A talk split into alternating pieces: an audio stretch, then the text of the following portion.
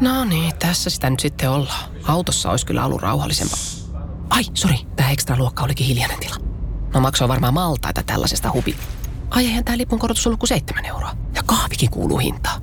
No nämä penkit ei ainakaan voi vetää vertoja oman auton nahkaverhoon.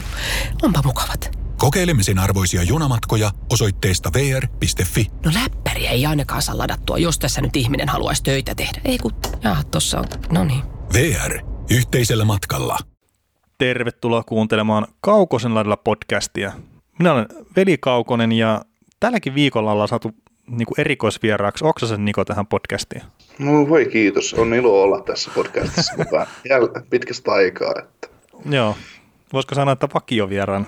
Joo, vakio, vakio vieränä, vakio vieränä.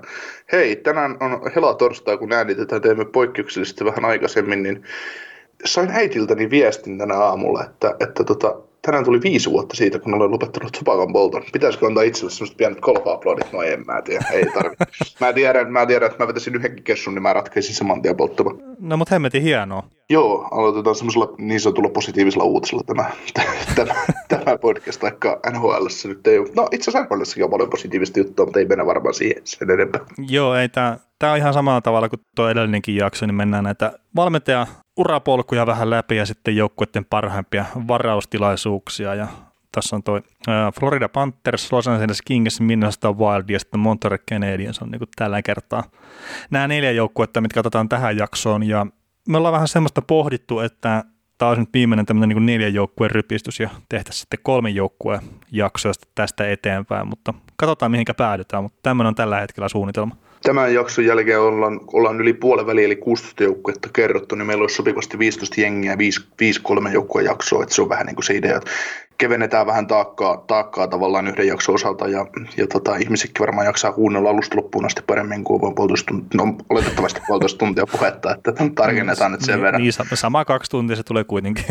Niin, se aiheet vähenee, mutta jakson, jakson pysyys säil, pituus säilyy, että, että tota, jos meillä on tässä deadline, että meidän täytyisi kolme tuntia saada puh, puhuttua näistä asioista, niin se ei tottaisi minkään sortin ongelmaa kyllä. No johonkin se pitää se puheripulli saada tungettua aina joka viikko, että Tästä tulee muuta hyvä siihen aina. Nyt ollaan kaksi kertaa tehty näitä Trade Deadline live, live-lähetyksiä. Muistan ensimmäistä, ei kun itse asiassa ollaanko tehty kolme kertaa. Kolme kertaa oh, ollaan ko- kolme kertaa joo. Oh, kolme kertaa tehty Trade Deadline live, niin muistan ensimmäisen, ensimmäisen vuoden, kun lähdettiin tekemään. Meillä oli matskua jumalauta, sitä oli paljon. Ja ei, ei me varmaan puoliinko päästä niistä, mitä asioita olisi menty läpi. Että. Mutta se on toisaalta, kun tehdään live-lähetystä ja ikinä ei tiedä, että mikä, miten paljon on miten paljon on sitä live-puhuttavaa, niin, niin, niin täytyy keksiä. No siirtojen takana on sitä tietysti helppoa, että, että tulee kauppoja, niin sitten riittää puhuttavaa, mutta jos ei tuukka, niin täytyy olla, täytyy olla tarinaa, mistä, mistä keskustellaan. Että. Mm, joo, ja siis se, sen verran mä oon itse vaan niin kuin oppinut elämän varrella, että parempi ylivalmistautua asioihin, että, että lopputulos on monesti vähän parempi sillä tavalla. Mutta joo, kyllä se, että viimeisimpään, viimeisimpään live-lähetykseen tuossa helmikuun lopulla, vai koska se Red Deadline olikaan, niin, niin ei ihan niin paljon valmistauduttu, mitä, mitä tota, kahta ehkä ensimmäiseen. No toisella kerralla oli Lehkonen, Ismo Lehkonen oli mukana, niin oli, oli tavallaan helpompi vielä. Mutta... Joo, ei tarvinnut pistää kuin syöttölapaa, niin Ismo lähti viemään kyllä sitten hyökkästä eteenpäin. Joo, mutta se on meillä, meillä että sisäl, siis sisällön tuotollinen ongelma voi laadussa olla, mutta siinä määrässä, määrä, määrästä me emme kyllä uuvu millään lailla. Nytkin ollaan varttityyliin saatu käy ja, ja on tässä paskaa, paskaa ennen kuin ollaan menossa aiheisiin millään lailla, mutta hei sen verran otetaan koppi, koppi tota vielä tulevaan, että todennäköisesti, todennäköisesti ensi viikolla taas puretaan vähän uutisia ja puhutaan ehkä NHLista muustakin kuin näistä, näistä historiaan liittyvistä asioista. Että. Ja tota, toukokuun loppuun asti meillä on Facebookissa semmoinen skabaa, että käyt tykkäämässä, tykkäämässä meidän kilpailupäivityksestä ja jaat sen kavereillesi ja tykkäät meidän Facebook-sivusta, niin voit olla, voit olla tai olet mukana armonnassa, jossa voit voittaa Viaplay Total-koodin. ja se koodi jaetaan yhdelle, yhdelle ihmiselle, joka on näin tehnyt, ja, ja tota, se jaetaan silloin, kun NHL-kausi jatkuu, että on sitten, saa NHL katsella ilmaiseksi ensimmäisen kuukauden sitten, me, tai meidän piikkiin. Niin tota, tämmöinen on ja voit tehostaa sitä, sitä, sitä voittomahdollisuutta sillä, että kommentoit sinne päivityksen alle, että vaikka pari kaveria pistät sinne, joka seuraa NHL jääkiekkoa, mutta ei kuuntele meitä, niin kannattaisi kuunnella ja ainakin tykätä se ja seurata meidän sometilejä, niin saadaan vähän, mahdollisesti näkyvyyttä lisää ja kaikkea, kaikkea kuulijoita taustalla. Kyllä. Onko muuten vielä jotain vai mennäänkö jo eteenpäin? Mennään eteenpäin. Okei, eli Florida Panthers on ensimmäinen joukkue ja tuttuun tapaan, niin Niko voit noista valmentajista ekana kertoa vähän ja mä huutelen jotain väliä, jos keksin ja mennään sitten varastelaisuuksiin. Joo. Tota, Florida Panthersin päävalmentajana aloitti tuossa viime syksynä Joel Quenville, 62-vuotias. 62 vuotta tulee herralle syksyllä täyteen ja kanadalainen coach neljä Stanley Cupin valmentajana, joista yksi tuli apuvalmentajana Coloradossa, Coloradossa tuolloin. Ei kun ei itse asiassa, itse asiassa joo, Coloradossa. Coloradossa tuli apuvalmentajana 90-luvulla ja, ja tota, ja kolme sitten Chicagossa, kuten kaikki, kaikki oletettavasti jääkiekko, NHL jääkiekko seuraavat tietää. Ja tota, valmentaja pelaajaura päättyi 92 keväällä ja viimeinen, viimeiset kaudet sitten meni jo pelaajavalmentajana ja, ja tota, ura pitää sisällä AHL-valmennusta ja ensimmäinen nhl oli sitten toi 94 Quebec Nordicesin apuvalmentajaksi ja sitten jatko Colorado Avalanchein apuvalmentajana ja se oli Mark Crawford ja Jack Martin oli siinä, oli siinä tiimissä mukana ja kesken kauden 96-97 syrjätti Mike Keenanin äh, St. Louis Bluesin päävalmentajapaikalla ja siirtyi sinne ja oli sitten aina vuoteen 2004 asti St. Louisin päävalmentajana ja vikalla kaudella sai potkut, kun apuvalmentaja toiminut Mike Kitchen otti paikan ja vuodesta 2005 aina vuoteen 2008 asti niin hän toimi taas Colorado Avalanchein päävalmentajana ja, ja sieltä sitten, kun pesti tuli päätökseen, niin aloitti 10 vuoden mittaisen uran Chicago Blackhawksin päävalmentajana, joka tuotti sitten tosiaan kolme Stanley Cupia ja, ja tota, kesken kauden 2018 menetti paikan nykyiselle Blackhawksin päävalmentaja Jeremy Collitonille ja siitä sitten hän oli, jäi vapaille markkinoille kunnes 2019 keväällä, niin tuli ilmoitus Dale Talonilta, että entiseltä myös, myös tota Quenvillen esimiehen toiminnalta Florida Panthersin GMltä, että tämmöinen, kaveri on palkattu Panthersin päävalmentajaksi ja toimii siinä tehtävässä nyt. Ja tota, apuvalmentajana Floridassa, äh, ehkä tämä merkittävä apuvalmentaja, apuvalmentaja Mike Kitchen, että Andrew Brunet ja Derek McKenzie, entisiä kiekkoilijoita, ei, ei mitään kauhean pitkä valmennus, valmennusura kummallakaan taustalla, mutta, mutta tota, Mike Kitchen, niin 64-vuotias kanadalainen, pelaajaura päättyi, tai, NHL, tai pela, pelaajaura sisälsi kahdeksan kautta NHL ja, ja tota, pelaajaura päättyi 85 5 ja 8889 aloitti AHL valmentamisen ja apuvalmentamisen Newmarket, Newmarket Saints riveissä ja sieltä sitten 89 kaudella siirtyi Toronto Maple Leafs apuvalmentajaksi, oli, to, oli tuolloin tota noin, Doc Carpenterin apulainen ja, ja oli sitten Maple Leafs apuvalmentajana myös Pat Burnsin aikana, aikakaudella ja Leafsin kanssa työt päättyi 98 ja siitä sitten siirtyi St. Louis Plusin palveluksiin ja oli siellä sitten aina vuoteen 2007 asti. Tuona aikana tutustui sitten Joel Quenvilleen ja sieltä sitten se 2007 siirtyi Florida Panthersin puolivalmentajaksi. Jack Martin oli siellä päävalmentajana, oli aina keväiseen 2010 asti siellä ja 2010 siirtyi Chicago Blackhawksin apuvalmentajaksi ja Joel Quenville halusi ilmeisesti herran sinne ja oli aina vuoteen 2017 asti siellä ja ja tota, sitten jäi sapattivapaalle sieltä jo 2019 taas hyntyyt yhteen Gwenvillen kanssa ja Florida Panthersin tiimiin. Et siinä oli itse asiassa, Gwenville puhukin jossain Oikeastaan Noonissa siitä yhteistyöstä, yhteistyöstä Mike Kitchenin kanssa, että kuin tärkeä henkilö se hänelle on ja, ja tota, miten heidän homma, homma toimii. Ja mun mielestä Gwenville sanoi jotain, että, että tota, heillä on niinku se suhde just sellainen, että ei, ei heidän tarvitse niinku keskustella yhtään mistään. Että se mm. homma, että toi, molemmat tuntee toisten tavan toimia ja arvostaa toisiaan ja muuta. Et sä varmaan muistat tarkemmin se haastattelu, mutta mitä Gwenville on sanonut, mutta, mutta, mutta kuitenkin, että siinä, siinä on pitkä historia. näin. Ei ole mitään iskemiä, mutta sovitaan näin. no sä varmaan muistat, että meidän kuulijat muistaa, jos kuuntelee oikeastaan tällä Joo, mutta semmoinen, semmoinen, että kokeneita kavereita ja, ja tota, meidän vakkikuulija Teemu Arolahan nimitti nimitti tota Gwenvilleä dinosaurukseksi nhl mutta mä en ihan lähtisi kyllä siihen. Että, että kyllä vaikka, vaikka on vanhat mentorit käytössä, niin, niin tota Gwenvillelle voi, voi soittaa suuta, mutta hänkään ei varmaan kuule sitä ulinaa, ulinaa kun sillä on sitä sormuksia, sormuksia kaksin kappaleen korvissa. Että, että niin, ja tota, yhdellä voi sitten vielä imeä tuttia. Niin, niin se, on, se on siinä. Joo, oliko siinä valmentajat sitten? Me, valmentajat on siinä oikein Joo, hyvin. käytännössä. Mutta ei ole varmaan just, että on se joku hyvä apuvalmentaja, mikä kanssa se yhteistyö toimii, niin se on varmasti tärkeää, että pystyy luottamaan ja, ja näin. Ja sitten se, mun ymmärtääkseni se apuvalmentajan rooli on just sille olla vähän enemmän olkapäänä tota, niin kuin pelaajille ja ja näin, että se niin kuin luo sitä henkilökohtaisempaa suhdetta sitten ehkä kuin just esimerkiksi Quenville, jonka pitää sitten vähän isommista linjasta silleen niin kuin pitää huolta. Mutta tota, varaustilaisuuksiin, niin Panthers on silleen niin kuin taas näitä vähän tuoreempia joukkueita, että ei sinne ihan 90-luvun alkuun asti päästä, mutta että 93 on sitten niin kuin ollut ensimmäinen varaustilaisuus tällä joukkueella. Ja 93 vuodesta niin 2015 tota, varastilaisuuteen asti, niin niillä on kymmenen varastilaisuutta, jossa noin heidän varaamansa pelaajat on pelannut yhteensä yli tuhat peliä NHL, ja sitten noista kymmenestä niin neljä on semmosia, missä pelit on yli kahteen tuhanteen asti. Ja tehopisteet, jos katsoo sitten, niin siellä on vain yksi varastilaisuus, missä on yli tuhanteen tehopisteeseen sitten noussut noin varattujen pelaajien tehot kokonaisuudessaan. Ja sitten jos nopeasti katsoo vähän, että mitä tämä nykyinen joukkue niin on varastilaisuuksien kautta rakentunut, niin 2011 Jonathan Huberdeau varattu joukkueeseen taisi olla draftin ykkösvaraus vielä. Kolmos. Ai kolmosvaraus, no niin, hyvä. Mutta kuitenkin no, korkealla varattu ja samassa varaustilaisuudessa sitten myös tuo Vincent Drosek varattiin, mutta tähän hän lähti pois siirtotakarealla joukkueesta tai myytiin pois. 2012 mm, Mike Matheson, 2013 Alexander Parkov, Mackenzie Wieger ja Josh Brown ja sitten 2014 niin Aaron Ekblad. Sitten vielä 2015 on tuo Samuel Montebolt, mutta hänen rooli on niin kuin vähän vielä ollut niin ja näin tuossa NHL puolella, että ei ole isosti ottanut sinne vielä roolia, mutta varmaan tulevaisuudessa näkyy enemmän. Joo, tota, oliko siinä alkusäkeet? No alkusäkeet ja ihan niin kuin vaan silleen heittää, että ihan älytöntä syvyyttä ei ole tuosta niin varaamisen kautta tullut tuohon joukkueeseen. Et siellä on jo joitain isoja osumia, mutta et sitten ei, ei semmoista niinku selkeää onnistumista.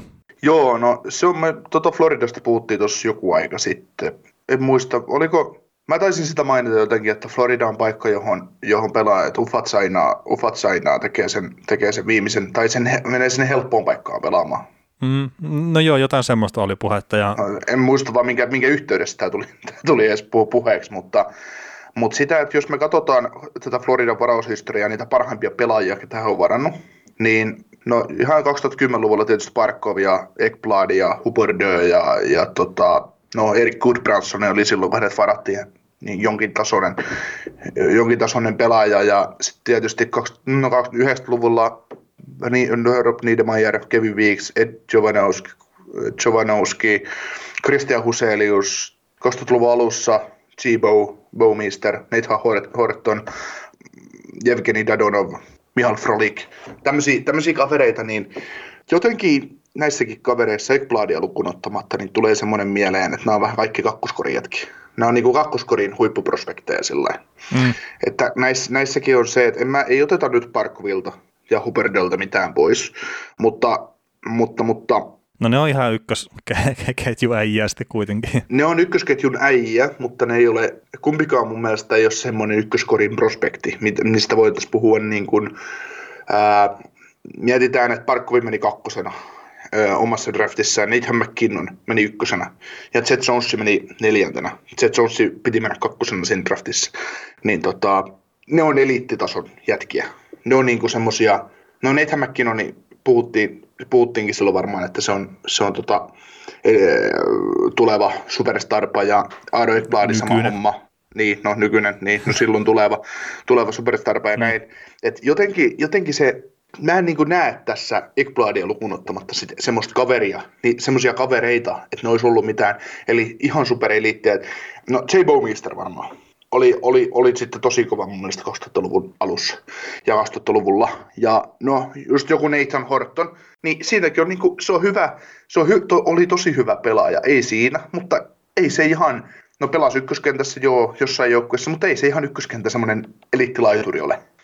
Niin, mutta kun noinkin on vähän just semmoisia, että että just Hortonit tai Barkovit tai Hybordiot tai mitä tuolla on ollutkaan noita pelaajia, niin ne on kyllä ihan riittävän hyviä pelaajia jopa niin ykkösketjun ketjunkin joukkueessa, mutta sitten jos siellä on oikein niin ketään muita, mm. niin, niin, se on se ongelma, että jos sä, sä mietit nyt että esimerkiksi St. Louis Bluesia, mikä voitti edellisen mestaruuden, niin ei sielläkään nyt ehkä semmoisen niin ihan supereliittipelaajia silleen niin kuin ole. Joo, Ryan O'Reilly on ihan älyttömän hyvä pelaaja, mutta sitten jos saatat Ryan O'Reillyn ja saatat Conor McDavidin ja saatat Nathan McKinnonin ja näin, niin et sä sitä Ryan O'Reillya ensimmäisenä niistä äijistä ota kyllä Ei. omaan joukkueeseen.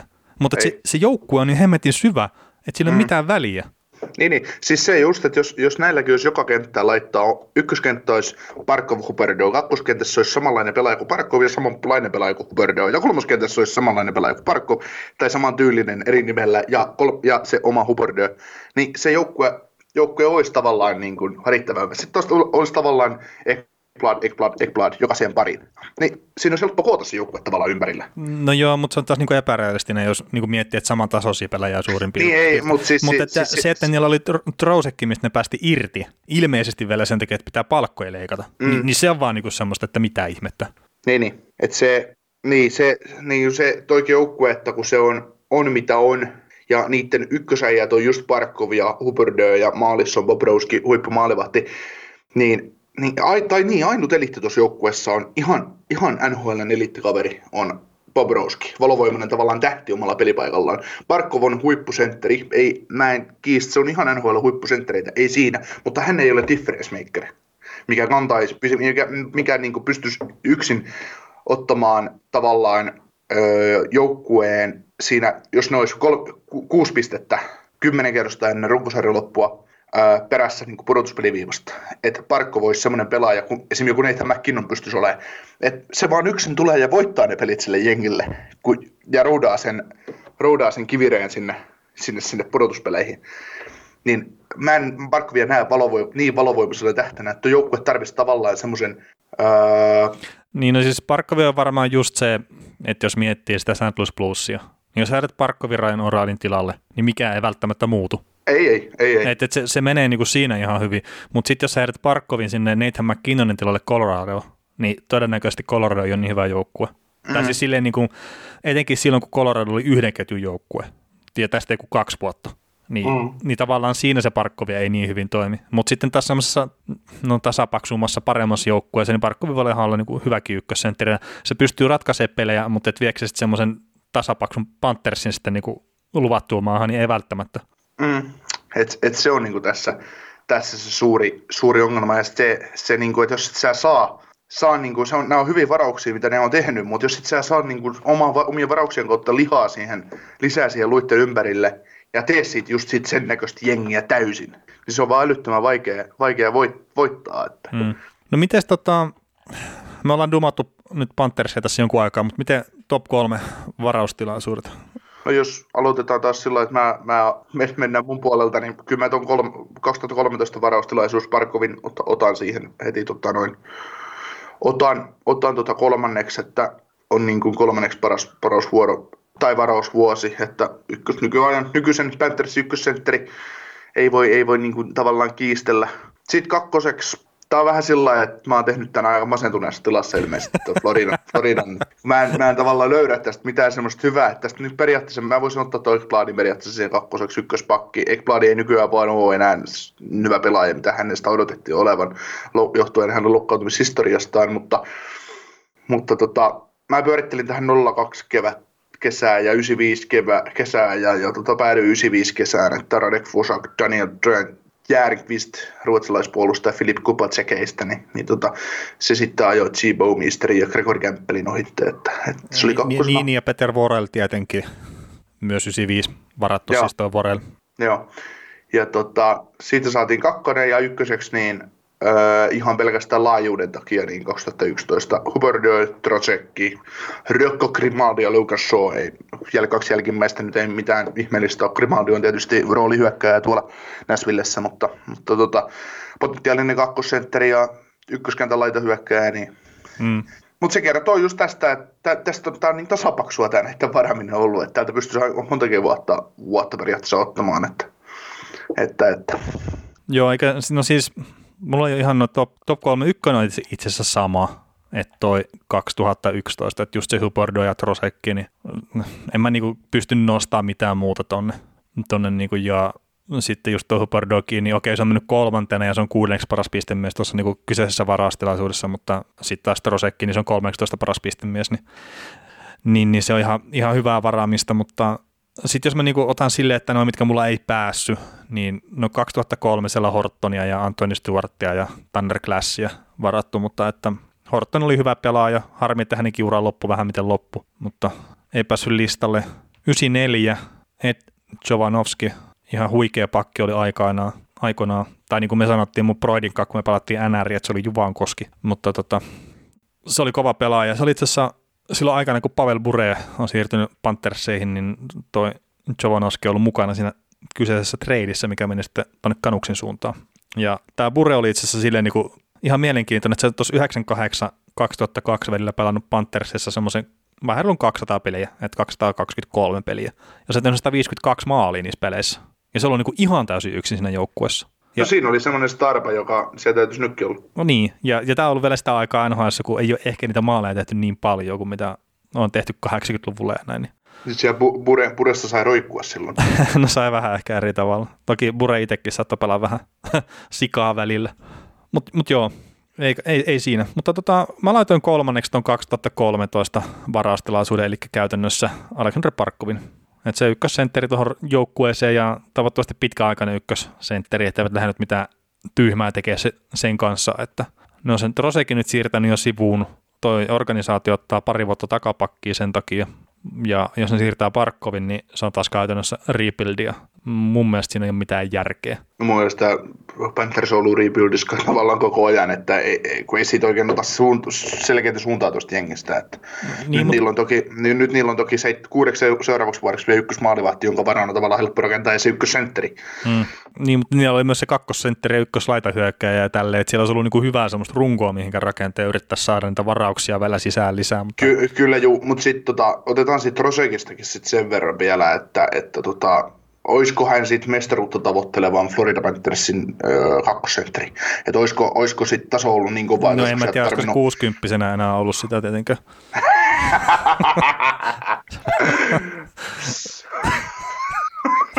no mutta joo, An- siis... an- anteeksi kaikki.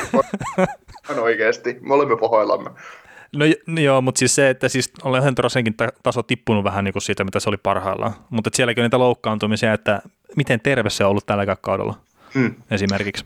Mutta tota, kakkoseksi mä nostin 2002 tilaisuuden, eli J. Bowmeisterin käytännössä yksinään. Et siellä on myös Gregory Campbell myös niin kuin mukana, mutta että ei se niin isosti painanut vaakakupissa, että toi J. Bowmeister paino ja tässä itse asiassa semmoinen mielenkiintoinen juttu, mitä ei niin jostain syystä Kolumbuksen osalla otettu millään tavalla kiinni, mutta Panthers on niin vaihtanut ykkös- ja kolmosvarauksiaan niin kuin päikseen aikanaan.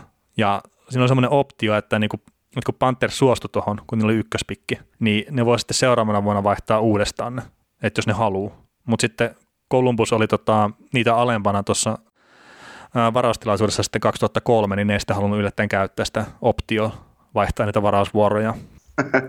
Mutta tosiaan Panthersi sai Bowminsterin ja Columbus sai sitten Rick Nashin ja siinä välissä sitten varas muuan Atlanta sitten Kari Lehtosa.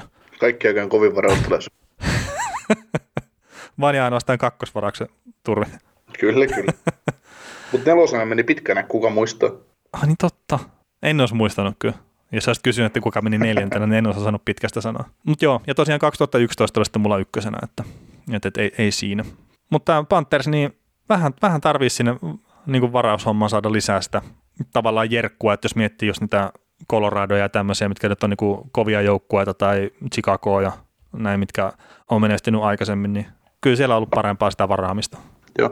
Mä tota, se jo unohtua, mä pistin sulle viestiä vi- viikolla, viikolla liittyen tähän Floridan varaamiseen ja, ja heitin semmoisen ajatuksen ilmoille, että mitä jos Florida olisikin tehnyt niin, että ne olisi ottanut 2013 draftissa sen Jet Jonesin Alexander Parkovin sijaan ja passannut Aaron Ekbladin 14 ja ottanut ykköspikkinä Leon Raisaittelin. Niin tota, olisiko se joukkue paremmassa tilassa, missä se nyt on? Niin, no tietenkin, me muistaakseni sitä vähän viestiteltiin, mutta, mutta, mutta se just et nyt kun tiedetään tietenkin se, mitä me tiedetään näistä pelaajista tällä hetkellä. Niin, niin tämä on se, siis se, tyhmää, se on, tyhmää, tyhmää jälkiviisastelua. Niin, niin, ja, niin, ja, tämä on hyvää jeesustelua, mutta siis sillä Niin, no siis Seth Jones on niinku parempi puolustaja kuin Aaron Ekblad. Ja sitten nyt just tätä kautta, kun katsoo, niin nyt Leon Draisaitl on ehkä parempi keskusyökkäjä kuin Alexander Parkov. Mutta onko se ollut aikaisemmin? Ja miten nämä kehityspolut sitten menee, jos sä tiputat nämä kaksi kaveria, Jonesin ja sitten Draisaitlin tuonne Panthersin nuttuun? Ja mikä on sitten taas, niin kuin, että jos heitetään nyt tälleen, että se, minnekäs tuo Barkovista itse asiassa menisi, jos, se, jos sen tiputtaa toiseen joukkueeseen? Öö, siellä oli Tampa Bay, Tampa Bay oli kolmantena varamassa ja sitten oli Nashville neljäntenä. Niin, no mutta jos se menisi Tampaan jostain syystä sitten. Niin, no Tampa olisi varmaan voittanut Stanley Cupin. Niin, tai sitten jos se menisi sinne Nashvilleen tietenkin, minne Jones meni. Mutta ne, ne vaan muuttaa sitä niin kuin koko NHLn kuvaa aika paljon, tuommoiset mm. asiat. Mutta siis en mä, siis no, no, on mun mielestä ollut perusteltuja varauksia. Okei, Parkkovi ilmeisesti meni niin kuin aikaisemmin kuin mitä kukaan oletti. Näin mä muistelen sen varaustilaisuuden. Joo, koska Florida varas kakkosen ja kaikki oletti, että ne ottaa Jet Jonesin, mutta sitten niin. yllätti ja otti, otti ykkössentterin. Niin. Mutta... Koska Jonathan Drouin meni kolmantena ja Jet Jones valuu neljänneksi lopulta. Joo, no mutta se on tietenkin yllätys, yllätys, se Nashvilleen varu, valuu tämmöinen puolustaja. niin ei se silloinkaan ollut kuin Ekholm ja Weber ja, ja tota, Ellis ja ketä kaikki se oli. Raja Suter oli silloin siellä. niin. se, oli, se oli aika karu. niin. Mutta sille jos miettii, että jos olisi sinne Nashvilleen valunut Barkovi, niin niitä ei olisi tarvinnut vaihtaa sitä Seth Jonesia sitten Ryan Johanssonia, että ne olisi saanut sen sentterissä sieltä niin kuin sitten. Mm. Ja olisiko sitten ikinä tapahtunut esimerkiksi P.K. Suppan ja Weber tradea? Mm, tuskin. Toki eihän ne niin kuin tavallaan liity välttämättä toisiinsa, kerran se yksi pakki oli lähtenyt jo joukkueesta, mutta mut joo, siis Panthers olisi varmaan paremmassa tilanteessa, sillä jos niin kuin miettii, ihan jos kaikki olisi mennyt silleen, kun meni nyt niin kuin aikaisemminkin, tai nyt on mennyt, mutta niin, niin no joo, hankalia sitten loppupeleissä kuitenkin nuo kysymykset. Kyllä. Los Angeles Kings. Joo, Los Angeles Kings ja kerropa heidän valmentajista vähän se. Joo, Doug McClellan, 52-vuotias kanadalainen on nykyään päävalmentajana ja pelaajaurallaan urallaan, tota, McClellan pelasi viisi ottelua NHL, joka riveissä ja teki näissä peleissä tehot 1 plus 1. Aika, aika tehokas NHL sillä että, että käytännössä joka pelissä sai pisteen tehtyä, että niitä ei kauheasti ole. Mutta tota, pelaajuura päättyi 91 ja, ja tota, McClellaninkin kohdalla varmaan pätee semmoinen äh, sään, tai se on enemmän sääntö kuin poikkeus, että, että pelaaja, joka on pelannut hyvän NHL-uran tai huippuuran pelaajana, niin hän on yleensä huono valmentaja. Ja sitten on pelaaja tai valmentaja, joka on pelannut ollut huono jääkiekkoille, tai huono, siis pelannut vähän heikomman NHL pelaajauran, niin on yleensä parempi valmentaja. Ja tässä on ilmeisesti käynyt sitten sillä että McLellan vaan viiden NHL-ottelukokemuksella on kuitenkin ihan huippuvalmentaja NHL. Niin, no sitä tota, ne perustelee sillä, että ne vähän huonommat pelaajat, noin niin lahjojen puolesta, niin joutuu miettimään sitä peliä oikeasti. että ne pystyy olemaan niin kuin hyödyllisiä sille joukkueelle. Joo, ja, joo, ja sitten varmaan se, että yleensä kato kaikista ö, suurimmat lahjakkuudet, niin pystyy olemaan parhaita pelaajia, niin lahjakkuudet on sellaisia tyyppejä, että, että ne ei niin kuin, e, niitä ei tarvitse erikseen opetella mitään. Ne, ne, ne, ne niin kuin, se vaan tapahtuu väistämättä sellaisia asioita. Ne on, ne on, ne on sellaisia pelaajia niin jääkiekossakin, että et, et, et, niillä on syöttötaito luonnosta. Ne osaa mm. syöttää hyvin, ne osaa luistella hyvin, ne osaa laukoa hyvin. Ei, ei niitä tarvitse harjoitella sitä asiaa. Ei niitä tarvitse kuin kerätä fysiikka itselleen. Ja eikä välttämättä sitäkään. Ne saattaa olla niin hyvin luistelijoita, että ne tarvitse edes voimaa kroppa. Niin ne joutuu niin kuin, se tapahtuu heille luonnostaan.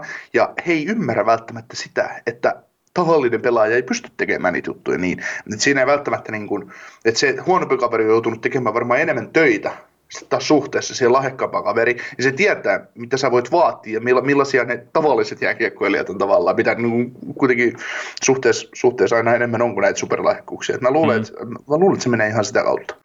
No on varmaan sitäkin, onhan sitä Kretskistäkin ollut sitä puhetta, että, että minkä takia hänen valmentajahammat meni vähän miten meni, niin oli sille, että kun hän ei pystynyt asettumaan semmoisen niin kuin rivipelaajan asemaan, että se ei ymmärrä, että miksei se pysty ottaa vaikeita syöttöä vastaan tai miksei se osaa mennä oikeaan paikkaan, että, kun, että se on niin kuin ihan luonnollista, että eikö sun pitää mennä tänne, että mitä se niin kuin to, siellä jäällä. Että. Niin, niin, siis eikö sä nyt ymmärrä, että sä voit heittää sen passin sinne kuolleeseen kulmaan, se pelaaja on siellä, vaikka et sä näe, että se on siellä. Eikö sä ymmärrä, että vaikka siinä on neljä lapaa välissä, niin sä voit syöttää sen no sieltä niin. lapojen välisten kiekoon. No niin. Että se on ihan auki se pelaaja siellä, vaikka et sä näe, että se on auki, mutta se on ihan auki. Joo, sitä vaan vähän lavan alta pistää se. niin, niin, se on se pikku kivaan sinne suoraan lapaan, että miksi et sä pistä teipistä teippiin. No mutta näin Dot McLellanista sitten. no niin, joo.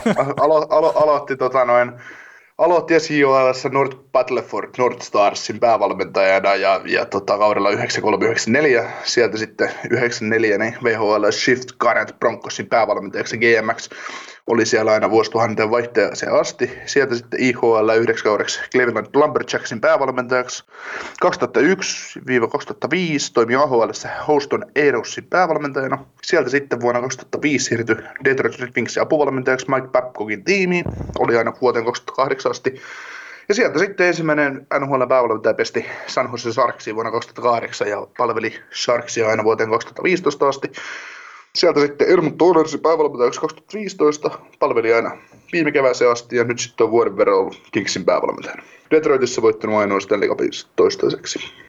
No joo, ja Kingsissa nyt ei välttämättä ihan heti ainakaan tulossa. Joo, mä luulen, tuota, siis McLellan on hyvä valmentaja, mutta mun mm. Kings on vähän väärä organisaatio sille tällä hetkellä, että se ei niinku, vaikea nähdä, että se on tuommoinen kasvattaja, että rouhii, rouhii niinku viiden vuoden projektilla, niin leipo, leipos paskasta kultaa tai edes hopeaa. Että, että mm. tota. Toisaalta siis Kingsellä se ei tule tässä esiin kerta 2015 meidän rajaus, mutta mulla on semmoinen käsitys, että Kingsellä on aika hyvä kuitenkin tuo prospektitilanne.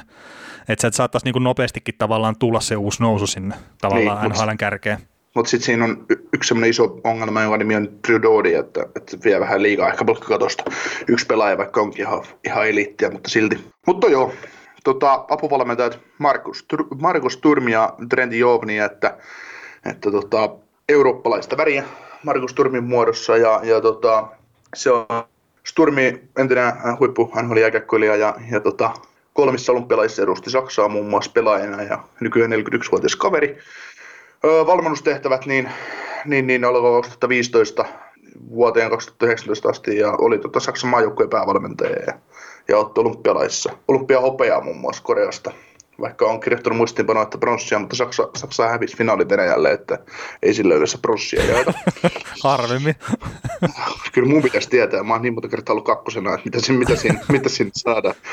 Sieltä, sieltä, sieltä sitten tota 2019 Reid Kingsin apuvalmentajaksi NHL, että, että tämä on tämmöinen tarina.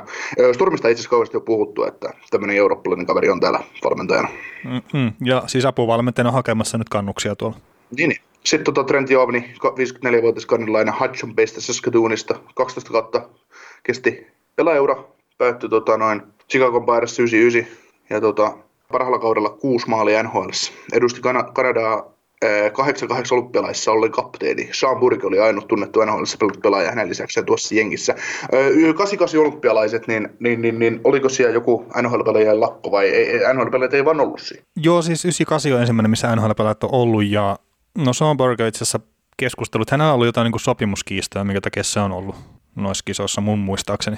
Mutta tosiaan siis 98 on ekat kisat, missä niin NHL-pelaajat on ollut ylipäätään. Mitäs 94 sitten? No siellähän taas toi Ivy voittaa silloin olympialaiset, että Suomihan pelasi niin kuin käytännössä liikajoukkueella siellä Joo. tai liikasta kerätyllä pelaajilla ja, ja sielläkin oli itse asiassa tämä tupuhupu lupuketju kasassa. Et muista kattoneeni kisoja ja Suomi hävisi yhden erän muistaakseni siinä koko kisoissa ja pronssille riitti. Niin, niin. Tota, Trent Jamni aloitti valmennustehtävät 99-2000 kaudella Chicago Blackhawks apuvalmentajana. Lörne Molleken oli päävalmentajana tuolloin. Ja sitten tota, kuten oli myös Bob Pulford, eli pitkäaikainen kiksi, kiksi valmentaja ja toimihenkilö. Sieltä sitten viiden vuoden pesti AHL Norfolk Admiralsin päävalmentajaksi. Sieltä sitten paluu Blackhawksin päävalmentajaksi vuodeksi 2005-2007. Sieltä 2008-2011 välisen ajan oli San Jose Sharks ja puvalmentaja liittyi McLellanin tiimiin tuolloin ja yksi vuosi Daxi Scouttina, sitten Scoutin pestistä taas niin Daxi Farmiin Norfolk Admirals, Admirals päävalmentajaksi vuodesta 2012-2014 asti. Sieltä sitten 2014 äh, Daxi apuvalmentajaksi palveli siellä, aina kevääseen 2018 asti, jolloin sitten liittyi ta- takaisin McLellanin tiimiin Edmont Oilersin vuodeksi 2018-2019 tai kaudeksi ja sitten nyt sitten Kiksin apuvalmentajana. Että että semmoinen tiimi on koossa. No niin, no. Mutta ei siinä tota, ää, varaustilaisuuksista yleisesti, niin, niin, niin Kingsillähän nyt on historia tietenkin sinne 90-luvun alkuun asti ja sieltä 90-luvun alusta 2015 varastilaisuuteen, niin 17 semmoista varastilaisuutta, joissa varatut pelaajat on pelannut yhteensä yli tuhat peliä. Ja sitten jopa viidessä niin pelimäärät on noussut yli kahteen tuhanteen. Ja tehopisteiden puolelta, niin kaksi varastilaisuutta on tällä hetkellä, jossa on yli tuhat tehopistettä kasassa yhteensä noilla varatuilla pelaajilla, ja tuohon tulee kaksi lisää nyt niin kuin tyyli ensi kaudella. tai mit, mitenkä ikinä tämä jatkuu, mutta että tuskin tämän kauden aikana kuitenkaan kerkee se nousta tuhanteen tehopisteeseen. Ja sitten tota, mä niin kuin Suomi-varauksista nostin tämmöisen niin kuin jutun, että 93, niin kaksi ihan semmoista niin kuin seminimekästä suomalaista puolustajaa on varattu tuonne Kingsi-organisaatioon, ja näistä niin kuin ensimmäinen on Jere Karalahti, mutta olisitko Niko osannut niin kuin ilman muistiinpanoa sanoa, että kuka toi toinen kaveri on, minkä Kings on varannut 93? No siis, ei tosiaan. Joo. En itsekään kyllä tiennyt, että Kimmo Timonen on Los Angeles Kingsin varauksia. Ja on siirretty sitten 98 kesällä niin tuonne Nashville Predatorsiin jotain tulevaisuuden korvauksia vastaan, mitä ei ole määritelty tuossa, minkä löysin sen tiedon. Ja Jan Vopat on myös mennyt tuonne Nashvilleen samassa kaupassa. Mutta muutenhan siis Kingsilläkin näitä suomivarauksia jonkun verran, että Aki-Petteri Perio 95, Kai Nurminen 96, Olli Jokinen 97 ja sitten vielä otetaan Tuukka Mäntyli ja Esa Pirnes. Siinä on nyt ehkä noin tunnetuimmat suomivaraukset, että saattoi nyt joku jäädä pois, mutta tuossa nyt osa, osa noista. Ja Kingsihan sitten myös tota, pari mestaruutta voittanut tässä ihan niin kuin, no sanotaan lähimenneisyydessä. Että jos ottaa tämän 2000-luvun nyt lähimenneisyydeksi, niin ehkä se riittää. Ja sitä kyseistä heittomerkeissä dynastia rakennettiin varastilauksista silleen, että vuonna 2000 Aleksandr Frolov ja Lubomir Visnoski tuli tuohon joukkueeseen. No okei, Visnoski ei päässyt nostelemaan kappia, mutta 2008 niin Jared Stoll ja Matt Green tuli joukkueeseen sille, että Visnoski lähti pois. Ja taisi olla Edmontonin suuntaan, kun meni tuo kyseinen kauppa. Sitten tota 2003 Dustin Brown, 2005 Antse Kopitar Jonathan Quick, 2006 Trevor Lewis, öö, sitten 2007 niin Alec Martinez ja Dwight King semmoisia, mitkä pelasivat joukkueessa, mutta sitten myös Wayne Simmons tuli silloin joukkueeseen. Et lähti myöhemmin kyllä pois, niin kuin Mike Richards tuli joukkueeseen ja, ja näin. Ja Brensken oli se toinen pelaaja, mikä siinä meni niin Flyersin suuntaan. Mutta sitten 2008 Drew Doubt ja Vyacheslav Voinov ja sitten 2009 vielä niin tosiaan se Bredesken, mikä lähti siinä Mike Richards kaupassa ja sitten Kyle Clifford. Ja sitten jos ottaa vielä tämmöiset kaverit kuin 2010 Tyler Toffoli ja 2012 Tanner Pearson, niin ne on niin kuin vähän jatkanut sitä menestysikkunaa Los Angeles Kingsille sitten. Ja nykyinen joukkue on sitä vähän samaa settiä, paitsi vanhempana, plus sitten, että 2014 on tullut Adrian Kempe ja Mike Amadio ja sitten 2015 Austin Wagner, että, että siellä niin näkee sen, miten on noustu tavallaan sinne huipulle, mutta että näkee myös sen syyn, että minkä takia sieltä huipulta ollaan tultu alaspäin. Joo, että niin kuin mietitään, mietitään, että tuossa joukkueessa on, no tuossa joukkueessa on yksi pakki tällä hetkellä ja se on Riudodi. Että, niin, ja sitten kun miettii, niin. mitä se on ollut mestaruusvuosina. Niin, Siis se on ollut ihan karseeta, että jos miettii, että on ollut pakistossa Martinek, äh, Jake Masin, äh, Dodd ja Wacslav Voidov ja kolmas pari pistää Rob Scuderia ja Willie Mitchellia, niin voi morjes. nyky tämän hetken pakisto Drew Dodd, Matt Rua, Joe Walker, Ben Hutton, Joachim Ryan, Curtis McDermott, Mike Anderson, niin tota, joo. Ei ihan pärjää tuossa vertailussa. Ei, ei, ei, että sulla on huono vaalivahti. No ei vaan, mutta siis tota, kyllä se vähän on niinku työstöydet päällä, että et pitkälti, pitkälti vika, vikahan tulee siinä tähän joukkueeseen, että ne varasi ihan helvettiin silloin, kun ne menestyy. Että, että olisi, olisi pitänyt, no toisaalta kyllä luulee, että sitä voidaan jotenkin antaa ehkä anteeksi, että on varattu joskus vähän huonomminkin. Mutta, niin ja siis mutta, sekin, että nehän myös kauppas paljon vuoroja eteenpäin siinä, että ei sillä myöskään ihan kärkisijoilla varattu silloin, kun on menestystä tullut. Et jos se ykköskierros joka vuosi pistetään eteenpäin, niin kyllä se nyt kuitenkin heikentää sitä mahdollisuutta sitten varata mm. se hyvä pelaaja.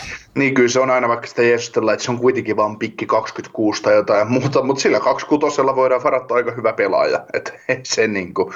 Ja kun sä joka vuosi sä oot vaikka mest, sä oot pudotuspeliputkessa vuodesta 2010 vuoteen 2016 esimerkiksi ja painat pari kertaa konferenssivinaaleihin, pari kertaa päätyyn asti, niin sä varat joka vuosi siinä numerolla 20-32 väliin yhden pelaajan, niin siinä on taas kuusi pelaajaa sitten, kun sä rupeat seuraavaa rania rakentaa. Että, mm. Tietysti siis aina mestaruuksista ja kaikesta, niin siitä on maksettava hintaa ja ne maksaa sitä nyt, mutta... Ja, ja siis silleen just tosiaan, jos katsoo niin näitä varaustilaisuuksia 2015, niin jos Matt Roy on paras pelaaja, minkä ne on varannut, 2014 Adrian Kempe, 2013 Dominic Kubalik, joka ei edes vaikuta tuossa joukkueessa – 2012 Tanner Pearson, 2011 Nick Shore ja sitten 2010 on Tyler Toffoli. Ja sitten niin tuo menee tosi paljon paremmaksi tavallaan niin siitä vanhempaan suuntaan. Niin kyllä se niin näkee, että ei sieltä ole tullut varaustilaisuuksien kautta niin tarpeeksi sitä laatua siihen joukkueeseen. Mm. Kyllä se, ja sitten just joku Toffoli ja Pearson, niin ne on kaikki middleisiksi hyökkääjiä, ei ne niin kuin, Toffolikin on niin kuin just kun se kaupattiin trade deadlinella, niin sehän on hyvä lisä Vancouveri. On, on. Ja siis Siihen niin, siihen, siihen- 30 siihen maalia tehdä parhaillaan. Niin, niin, ja siis siihen raniin se on hyvä lisä, Mm. mutta ei, se, ei, ei, ei, ole, ei, ei ne ole niitä meidän Floridan kohtalla puhu- puhumia niin eliittejä. Ei, ei. Et ne on sitten ne kopitaarit ja daugtit, mitkä ne on tätä eliittiä. Mutta siis tässähän on tota, niin kuin Kingsinkin kohdalla, niin no okei, nyt on jonkun verran ollut puhetta siitä, että toi Mike Futa, mikä on niin kuin assistant GM tällä hetkellä tuossa joukkueessa, että se olisi niin kuin lähdössä pois tuosta jengistä kokonaan. Ja se on niin kuin sitä ennen johtanut tuota amatööriskouttipuolta 2007-2014. Eli voisi niin kuin melkein sanoa, että ne pätkät tavallaan, kun Kings on ehkä vähän paskemmin varannut niin sanotusti, ihan muutama varastilaista lukuun ottamatta, niin Mike Futa on ollut siinä niin kuin johossa. Mutta se kaveri, kuka sitten niin kuin johti ennen Mike Futaa tätä amatööriskouttihommaa, niin on tämmöinen kuin Al Murray, että se 94-2007 johti tuota Kingsin amatööriskouttipuolta, niin no, se kävi ottaa pari vuotta happea tuolla maajoukkuepuolella, ennen kuin se sitten niin kuin NRistä löysi uuden tuommoisen amatööriskoottipuolen pomon homman, ja joukkue, mistä se löyti tänne, on sitten Tampa Bay Lightning, 2011 aloittanut siellä, ja heti 2012 taisi olla sitten, kun tuli tämä Nikita Kutserov ja Andrei Palattiko se nyt on se toinen kaveri, mikä sitä varaustilaisuudesta silloin Tampaan varattiin, niin ihan vaan, että voisiko tämmöisillä yksittäisillä henkilöstösiirroilla olla myös jotain vaikutusta näihin asioihin. Niin kyllä siinä varmaan ainakin se, no, puhutaan amatööriskouttaamisen jo- johdosta, niin siinä on se, että sillä, sillä kaverilla on se niin kuin pelinappulat siihen, mit, missä, mitä ne scoutit, missä ne scoutit pyörii ja, ja minkä tyylistä pelaajaa niiden scouttien täytyy hakea ja se on myös päättää niitä scoutteja vähän, että mitä, mitä siinä joukkueessa on ja ketä, millaisia tyyppejä siinä hankitaan. Et, et, ja sitten se varaustyyli on aina, että mi, mi, minkälaista, että, että tästä on esimerkiksi jos mietitään jotain Jarmo Kekäläistä ja Jarmo Kekäläisen track recordia varaamisessa, niin, niin ö, Kekäläisellä on esimerkiksi yksi asia, mikä painaa vara, varaamisessa se, että millainen se on ihmisenä se pelaaja. Niin tässä voi olla myös tällä, tällä kaverilla se, että, että ö, jos sä varat venäläisen, niin sen on oltava hyvä tyyppi. No niin. Piti tuosta, että oliko, Slaava, oliko Slaava Voinov hänen, tota, hänen käsialaansa, mutta, mutta, tota, mutta kuitenkin niin, että se, että se joku ihmisyys saattaa olla siis se yksi juttu. Niin, niin. Et, et sen taidon lisäksi. Kyllä. Hei, miten tota, mehän Lehtosen pätkässä, kun me käytiin niitä uutisia silloin läpi, niin puhuttiin siitä, että onko se paras NHL ulkopuolella oleva tota pakki, niin miten tämä Slava Voinov? Et sehän mm. KHL tykitteli ihan ok ainakin pistetten puolesta ja nyt sitten, jos joskus uusi kaus pääsee käynnistyä, niin Voinovi olisi niinku taas sille mahdollisuus palata NHLään kerta kaikki pelikielet ja muut on kärsitty nyt. Niin, Mm, no Slaavo Voinovilla riittäisi kolmospari nykyään HLS. Okei, okay. että se taso on tippunut. On, ei se, ei se enää ole samanlainen dominanssi, mitä se oli silloin Kingsin aikana parhaimmillaan. Joo. No kumpi on parempi pakki, Voinovi vai Lehtonen? Puolustajana voinut, mutta varmaan niin pelillisenä, pelillisesti tällä hetkellä Lehtona. Okei. Okay. Tota, onko niinku yleisellä tasolla varastilauksista mitään vielä vai haluatko lähteä käymään näitä top kolme? Mä lähden käymään top kolmosta läpi ja aloitetaan vuodella 2007, jolloin tämä joukkue varasi Thomas Hickin, Wayne Simonsin, Alec Martinsin ja Dwight Kingin. Et se, sanotaan, että tommonen laadukas varaustilaisuus, mulla ei mitään havaintoa, mihin Thomas Hicki on tuolta kadonnut, mutta, mutta miten se Andersin tuolta päätyi, mutta, mutta tota, että ajatellaan, että neljä NHL on jääkiekkoilija, niin se on hyvä. Ja sitten, kun ihan top neljä pakki, top 6 hyök, no middle six hyökkää ja kolmosparin pakki ja sitten syvyys, syvyyslaituri Dwight Kingi, niin, niin tota, se oli ihan hyvä, hyvä varausvuoro mm. tai tilaisuus. Kakkoseksi öö, 2005 nykyorganisaation ykkössentteri yksi NHLn 2000-luvun parhaimmista pelaajista, sanotaan ehkä tarkemmin 2010-luvun parhaista pelaajista, mitä NHL on nähnyt. Ansi Kopitar öö, ei voi niinku, taas semmoinen Kopitarin arvo on niin, kuin niin vaikea kuvailla, että menee niin kuin siihen samaan kastiin vaikeudessaan kuin joku Mark Giordano, mikä on monta kertaa mä oon ottanut esimerkiksi. Että sit, sitä jätkää ei voi niin kuin, Kopitar on no, äl- älyttömän hyvä pelaaja, mutta si, se on kokonaisvaltaisesti vaan tosi hyvä. Mm. Et ei, niin kuin, ei, ei, ei ole heikko, ei yhtään heikkoutta siinä kaverissa. Nykyään ehkä liike, mutta Kopitarilla on se kaksi mestaruutta, että sekin voi kuunnella sitä vinkumista sitten. Ei, ei kuulu korviin asti, jos ei enää jalka liiku ihan sillä mutta se oli ton yksi suurimmista syistä, minkä takia tuo joukkue voitti. Mm, ehdottomasti. Toki siinä oli sitten Richardsia ja Carteria, Carteria siinä keskikaistalla kanssa, mutta, mutta joo. Tota, ykköseksi nostan tota, vuoden 2008 Ryudodi, Slavvoinov ja heitetään tuo Loktionov tuohon vielä, että mestaruus joukkueiden top 4 pakiston kaksi arkkitehtiä ja ihan NHL ja maailman parhaita puolustajia Ryudodi varat tähän jengiin, niin, niin tota, ei, voi niinku, ei voi kiistellä, että just jos vähän tuossa heitin, heitin tota noin paskaa niskaan siitä hänen pitkästä sopimuksesta ja 11 milliä cap niin hän on se ansainnut ihan, että, ja kyllä niin kuin mä luulen, että en usko, että pelaa sopimusta on loppuun tuossa joukkueessa, mutta tulee, jos tämä joukkue tulee olemaan vaikka neljän vuoden päästä seuraavan kerran semmoinen varteutettava pudotuspeli tai semmoinen läntisen konferenssi, semmoinen konferenssifinaali ehdokas, niin Trudodi on merkittävässä roolissa vielä siinä joukkueessa. Joo. Siinä ei välttämättä ykkösparin kaveri, voi olla kakkosparissakin, mutta on silti se kaveri, minkä sä voit heittää jäälle ylivoima, alivoima, ö, oman pääaloitus, kun tarvitaan se viimeinen blokki tai viimeinen, viimeinen ratkaisu. Et, et varmaan rooli tu, roolin täytyy siis pienentyä tulevaisuudessa. Et siitä saa enemmän irti siitä kaverista, mutta, mutta tota, ei se, se on myös kaksi mestaruutta yhtenä suurena arkkitehtinä tuolle joukkueelle, niin, niin tota, ei voi niin kuin vähätellä. Ja varauksena siis tosiaan, että jos sä otat kaksi top 4 tason puolustajan joukkueeseen yhteen, yhteen verostilaisuuteen, niin se on ihan huippu. Huippudrafti silloin. No se, se on aika kova, että ei ihan, sitä, ei ihan Detroitin taso 89, mutta kyllä toi, toi on kova Dogt ja Voinovi tosiaan niin samaan varaustilaisuuteen. Mutta joo, tota, mulla ei niin listalle päässyt, mä en tiedä missä järjestyksessä nyt katsoa, mutta tota, no 90, niin Daryl Sudor ja Robert Lang oli varauksia, että kumpikaan ei kyllä mitään niin Kings-uraa oikein tehnyt, tai itse asiassa kumpikaan pelata peliäkään Kingsissä, mutta molemmat oli hyviä jääkiekkoilijoita. Sitten toinen, mikä ei päässyt, niin 97, Päällikkö Jokinen ja Joe Korvo, mikä oli ihan hyvä puolustaja silleen niin kuin sinne kakkos-kolmas pari aikanaan. Ja ää, 2000 Aleksandr Frolov ja Lubomir Visnovski oli sitten, että Tämä oli itse asiassa ihan mielenkiintoinen, että minkä takia niin Frolovin nhl jäi niin lyhyeksi, kun se tavallaan jäi, että että se on niin vähän mysteeri mulle, että minkä takia se hävisi NHLstä ja minkä takia Wisnomski on sitten heitetty useampaankin tuohon pelaajakauppaan sitten vähän niin kuin tuntuu, täytepalasena mukaan, mutta ei se hänestä niin erinomaista puolustajana ole poistanut. Ja sitten 2003 niin toi Dustin Brown ja Brian Poile niin oli myös niin kuin semmoista, mikä ei päässyt mulla listalle. Mutta mä otin tota kolmanneksi itse listalle niin 2009 ja tässä on tota Braden Skennia ja Kyle Cliffordia esimerkiksi äh, Nicolas Delorieta, äh, Jordan Nolania, mitkä on niin kuin pelannut ihan silleen niin kuin ok NHL-ureita on niin yksi niistä varaustilaisuuksista, tota, mikä oli 2000 peliin päässyt ja saattaa mennä jopa 3000 peliä rikki sitten, kun kaikki hommat on taputeltu. Ja tässäkin Sken, mikä on se paras pelaaja tuosta varaustilaisuudesta, niin tosiaan lähti sinne Mike Richards diilissä eteenpäin joukkueesta, ettei silleen niin kuin päässyt itse nostelemaan kappia, mutta oli roolissa kuitenkin tavallaan sen Mike Richardsin kautta, että Kings pääsi kappia nostelemaan.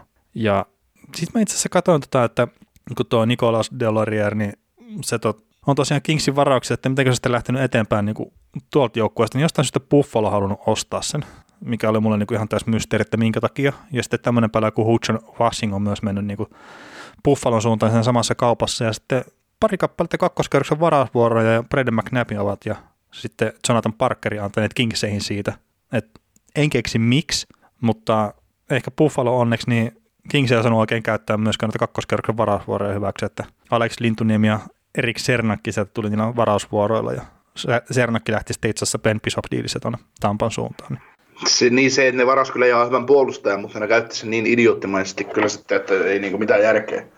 Äh, niin, no toki niin, siinä on se idea taas siinä Bishop Dealssäkin aikanaan, että ei, ei, ei siinä, mutta... Niin, siinä oli se idea, että Lombardi sanoi, että me halutaan kaksi äh, maalissa pela- pystyvää, niin kuin, me halutaan semmoista maalivahdit meidän joukkueeseen, että me voidaan joka ilta voittaa. Meillä on kaksi niin hyvää maalivahtia, mm. että se ei jää siitä kiinni, niin ei, ei jumalauta, hei. en, enemmän mua tuo Buffalo niin kuin homma mietityttää, että minkä no takia joo. ne on niin kuin kaksi kakkoskerroksen varausvuoroa ja Braden McNabbin antanut. Niin kuin... Ehkä he koki, että siinä on jotain. No, no joo, mutta se, se saattaa myös olla, minkä takia Buffalo vielä vähän rämpii. Niin, taikka sitten jos niillä oli niin kuin liikaa näitä hyviä varauksia, että, että ne, mm. niillä oli runsaiden pulaa, että niillä oli varaa antaa niin paljon pois. Niin, no se, se on tietenkin. Niillä oli kuitenkin pu- pulaa sitten tuo jyräosastolla. Niin. niin. Ja tosiaan Carl Cliffordhan sitten lähti tuosta varaustilaisuudesta myös, niin tuossa tota, siirtotakarjalla nyt eteenpäin, että hyvä liimapelaaja, just se bottom 6 hyökkäjä, mutta että – ei tietenkään näitä eturivin vastuunkantajia sitten, kun noin pelit ratkaistaan, mutta että muuten semmoinen ihan tärkeä kaveri kyllä joukkueeseen kuin joukkueeseen. Mutta tota, kakkosena mulla on 2008, eli Dough ja Voinov käytännössä siellä, että no, Dough on niin esimerkiksi kaikista peleistä niin neljäksi pisteitä tuosta kyseisestä 2008 varaustilaisuudesta, mikä on ihan jees. Ja yhden Norriksi on voittanut, ollut kaksi kertaa äänestyksessä kakkosena.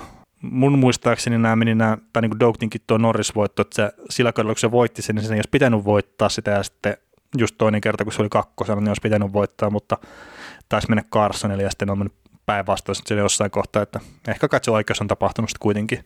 Niin saman agentin kaveri, niin kavereita, niin mikä siinä sitten? Niin, ja Erik Carsonikin muuten on varattu tuossa 2008 varaustilaisuudessa.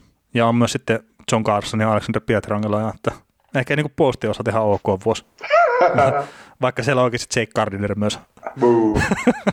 no mut joo, ykkösenä mulla on 2005, että Antse Kopitar ja Jonathan Quick, niin ykkös keskushyökkäjä ja ykkösmaalivahti, niin en mä pystynyt niin nostamaan mitään muuta ton eilen, että, että Quickikin tosiaan voitti ensimmäisellä kerralla sitten pudotuspelien parhaan pelaajan palkinnon, kun Kings voitti Stanley Cupin ja Kopitaarilla on tota, parit selkket siinä ja Siis tota, onko tässä nyt käynyt niin, että mä oon katsonut 2005 draftin läpi sillä, että mä näin vaan pelkästään Anse Kopitari siinä, enkä Jonathan Quickia. Mä en Ei tiedä. jumala. Tää on nyt käynyt sit mulle kauhean missä meinaan, on pakko mun on nostaa se sit itse ykköseksi. ei tässä ole mitään järkeä muuten. Joo.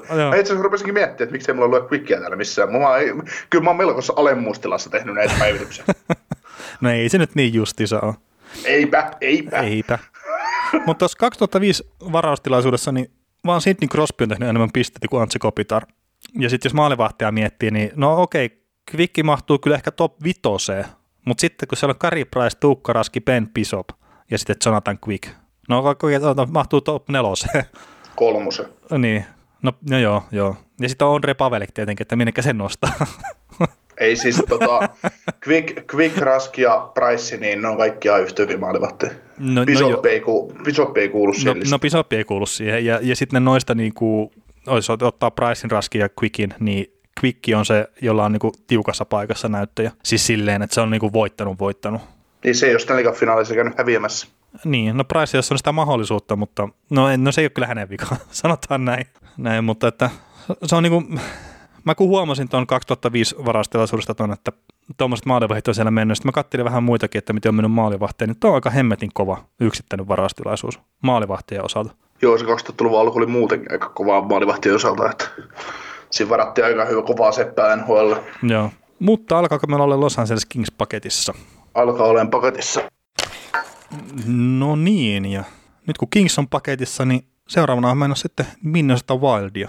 Otapa valmentajista kiinni vähän alkuun. Joo, minusta tuossa vaihtui GM tota, joku aika sitten ja samalla sitten lähti Kerinin toimesta niin Bruce Boudreau maata kiertävälle radalle.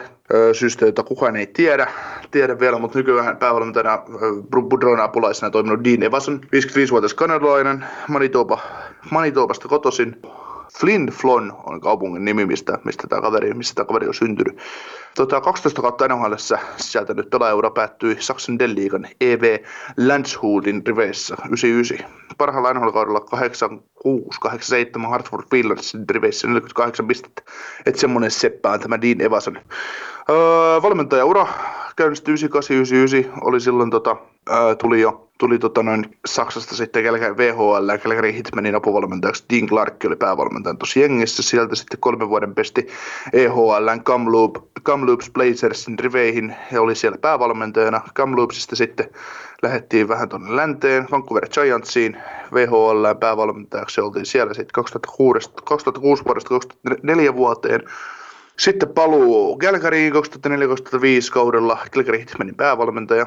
Sieltä sitten ensimmäinen visitti NHL reilun tai seitsemän vuoden valmentamisen jälkeen, niin Washington Capitalsin apuvalmentajaksi. Toimi siellä sitten vuodesta 2005 vuoteen 2012 asti. Aloitti ensin Glenn Hanlonin puulaisena ja sitten me oli Budro, Budro päävalmentajana jengissä. Ja sieltä sitten aukeutui avautui AHL päävalmentajapesti vuonna 2012, aloitti Milwaukee Admiralsin päävalmentajana, oli siellä aina vuoteen 2018 asti, ja sitten sieltä takaisin, takaisin tota noin, Budron palveluksiin 2000, 2018 minusta Wildiapuvalmentajaksi ja syrjäytti sitten Budron hänen paikallaan ja on nyt sitten väliaikoinen päävalmentaja.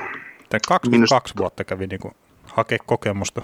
Joo, kyllä siinä niin kuin sai, sai valmennella et, niin, että saa olla väliaikainen päävalmentaja. Että. Niin, ja siis tämä on 55-vuotias kaveri, että... Nuorena on aloitettu. Mm. Tota, apuvalmentajia sen verran, että nyt kun tuo tilanne on mikä on, niin, niin tota, pari kaveria, Bob Woods, Darby Hendrickson, Hendricksoni on 47-vuotias, minusta kasvatti Wildin pitkäaikainen apuvalmentaja vuodesta 2010 alkaen ja, ja tota noin, parhaalla kaudella Hendrickson teki Wild Rivers 29 tehopista 72 peliin ja oli tuolloin varakapteeni.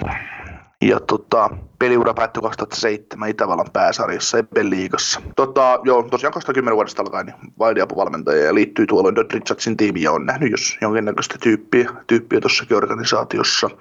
Bob Woods, 52-vuotias kanalainen Saskatoonista kotoisin, tota, Saskatoonin provinssista, provinssista ja syntynyt Lerouen kaupungissa. Voittanut muun muassa AHL-mestaruuden valmentajana.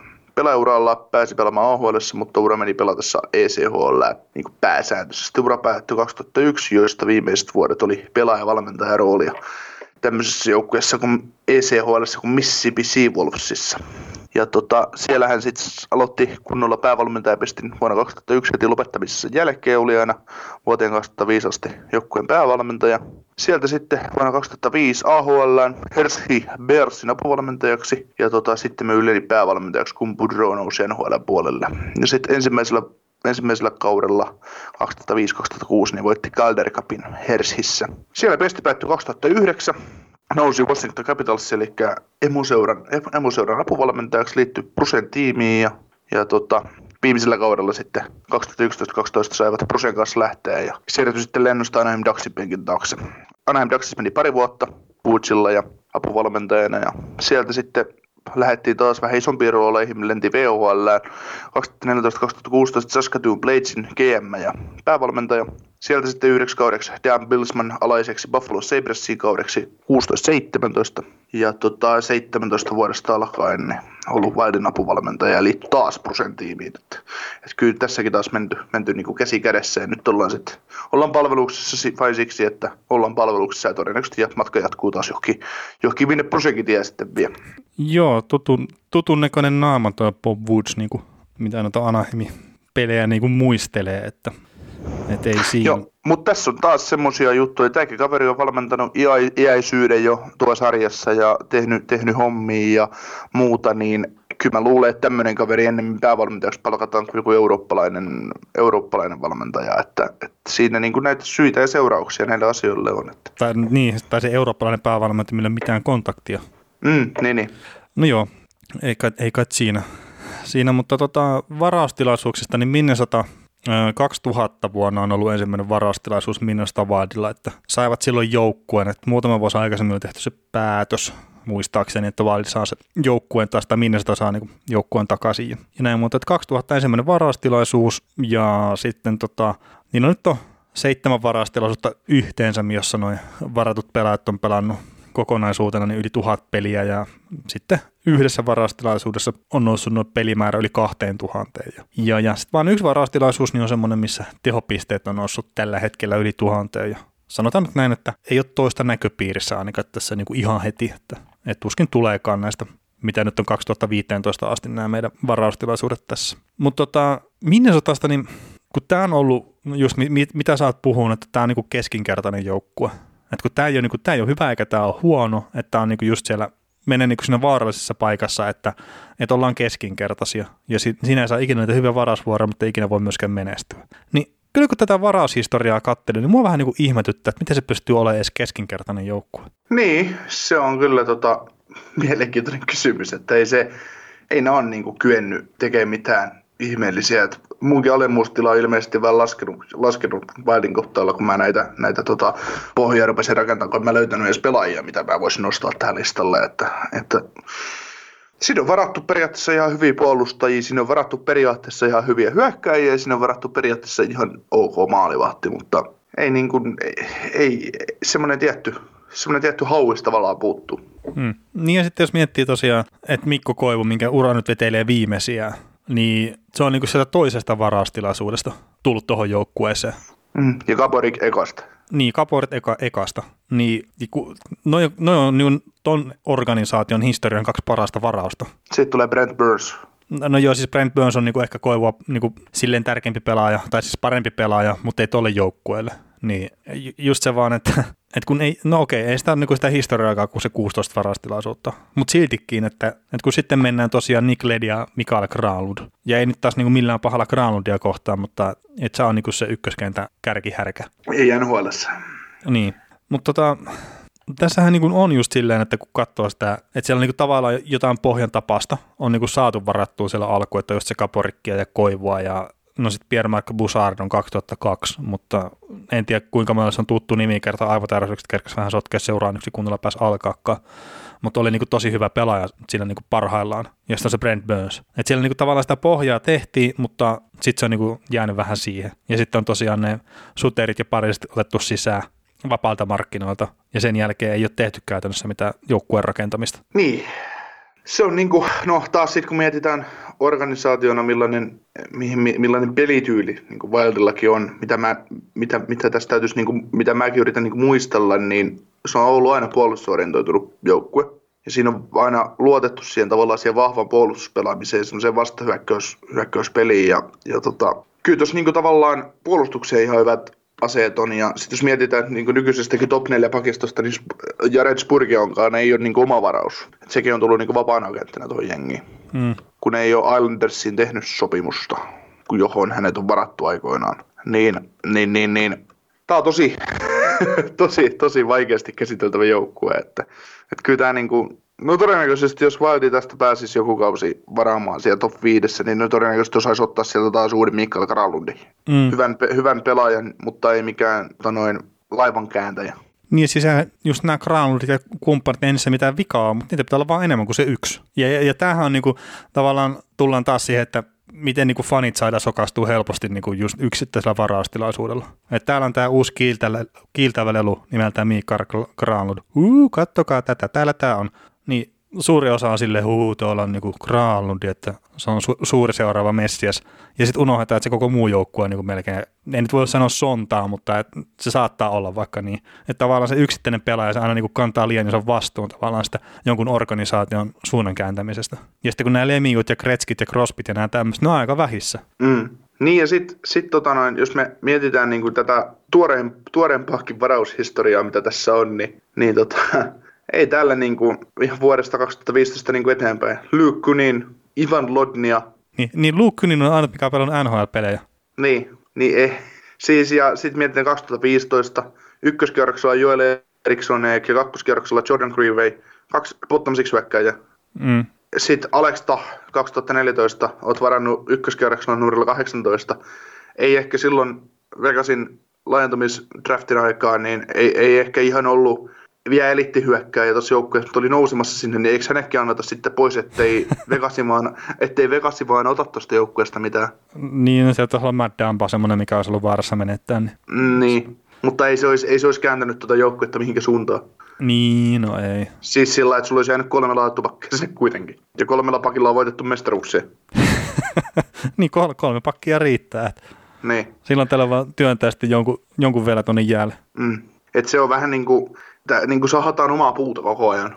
Mm. Ja ei se, niin kuin, kun tässäkin aina kun puhutaan, puhutaan minusta on kohdalla, että se syy on, minkä takia se joukkue voi menestyä, niin on Päris ja Suteri. No ei se ole Päris ja Suterin vika, että se joukkue voi menestyä. Mä, mä väitän, että ne kaverit tuottaa ihan just sillä ja ne on ehkä, niin kuin no Suteri varmaan on ihan täysin palkkaansa arvoinen, mutta siis toi, jos mietitään Jack Pariseen, niin ehkä 5 miljoonaa olisi oikein cap hitsille. Mutta se just, että, että jos tuo joukkue varaa ihan päin helvettiä ja sinne ei ole niin kuin pelipaikalle riittävää osaamista, ja sä, sä tuot jonkun Erik Stalin, hei vapaalta markkinoilta, sainaa tuohon joukkueeseen, ja se on kirkkaasti tuo joukkueen ykkössentteri, ja se vähän kertoo siitä. Se Mik, kertoo mikä siitä on ongelma? ongelma. niin, mikä on ongelma. Että ei, ei, taas, ei oteta Erik Stalilta mitään pois, mutta se, että sä, Erik Staali pystyy olemaan yksi käänteen tekevä pelaaja, ja se tulee vapaalta markkinoilta. Ja Erik Staali oli ihan hukassa. No siis joo, siis viimeiset... sillä oli niinku ennen niin. Minnesotaa, niin sillä oli tosi vaikeaa. Just Karolainassa niin. ja no Reinsasessakin se mitä se pelasi siellä, niin ei se nyt mun muistaakseni mitään semmoista ihan niin kuin ilotulitusta ollut se pelaaminen. Niin, no se, se joukkue, muu joukkue oli sitten taas niin kuin hyvä, ettei se Stali oli vain yksi lisäpalanen sitä yhtä mestaruus, mm. tai niin kuin yhtä, yhtä pudotuspelirania kohden, mutta, mutta niin kuin, Niin, ei Stalin kohta niinku- ollut mitään odotuksia, sanoiko se tuli Niin, minne sotaan just, että, että se, Niin, niin. sehän se isoin juttu Niin. oli siinä. kyllä. Ja sitten kun ei ole odotuksia, niin ei voi tietenkään pettyä, ja Stalikin on pelannut niin hyvin, että se on todella positiivinen yllätys. Mm. Et Stalillahan, niin kuin, mä odotin sitä nyt jo, että sillä oltaisiin tehty rahaa, että ne olisi ha- hankkinut sillä first roundin, roundin vara- varauksia tai kakkoskerroksen varauksia silloin vuosi vielä sopimusta jäljellä tai prospektia, mm. mutta eivät, eivät tehneet. Mutta sitten ne kauppaat seison Jokerin pois, että hyvä Jokerille, että pääsi. Niin, niin, niin. Joo, tota, miten tämä verrattain lyhyt varaushistoria, niin, ja, ja, ja, ilmeisesti verrattain huono, niin miten sä lähit näitä tota, pyörittelee sitten paremmuusjärjestyksiä? Kolmantena 2010 Kralund, Juhan Larsson ja Jason Joker.